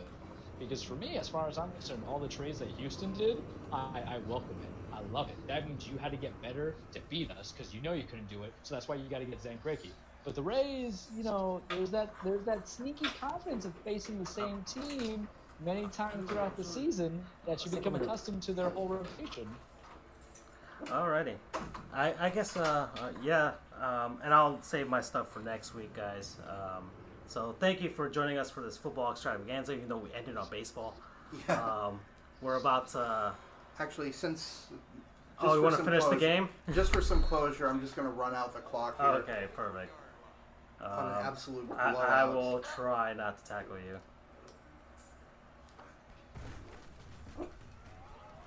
Oh, by the way, my dog is here, so anyone who hears the, the roofing. Wow, I took had out- my be- one of my best plays, and I just scrambled the quarterback. All right. It's okay. Um, All right, one so- last play, basically. here we go, and uh, I'll be in El Paso next week, Ooh. so I'll, I'll tell you all about that trip. I am plan on attending a Chihuahuas game. I check their schedule. I get in on a Sunday. They play that night, Ooh. and I really hope I can I can go watch them. Speaking of Chihuahuas, And that's it. So uh, I won the game, but uh, that's not all that important. The important thing was that you guys joined us for this. So we'll promote it, whatever. Chop This- up this this this the video. start of season two of Exactly. Sports So uh, we'll hopefully have a regular schedule, but that all depends on our schedules. but thank you all for joining me, Charles and Andrew, of course. And uh, we'll see you guys next week. Thanks, everybody. Good night. Take care.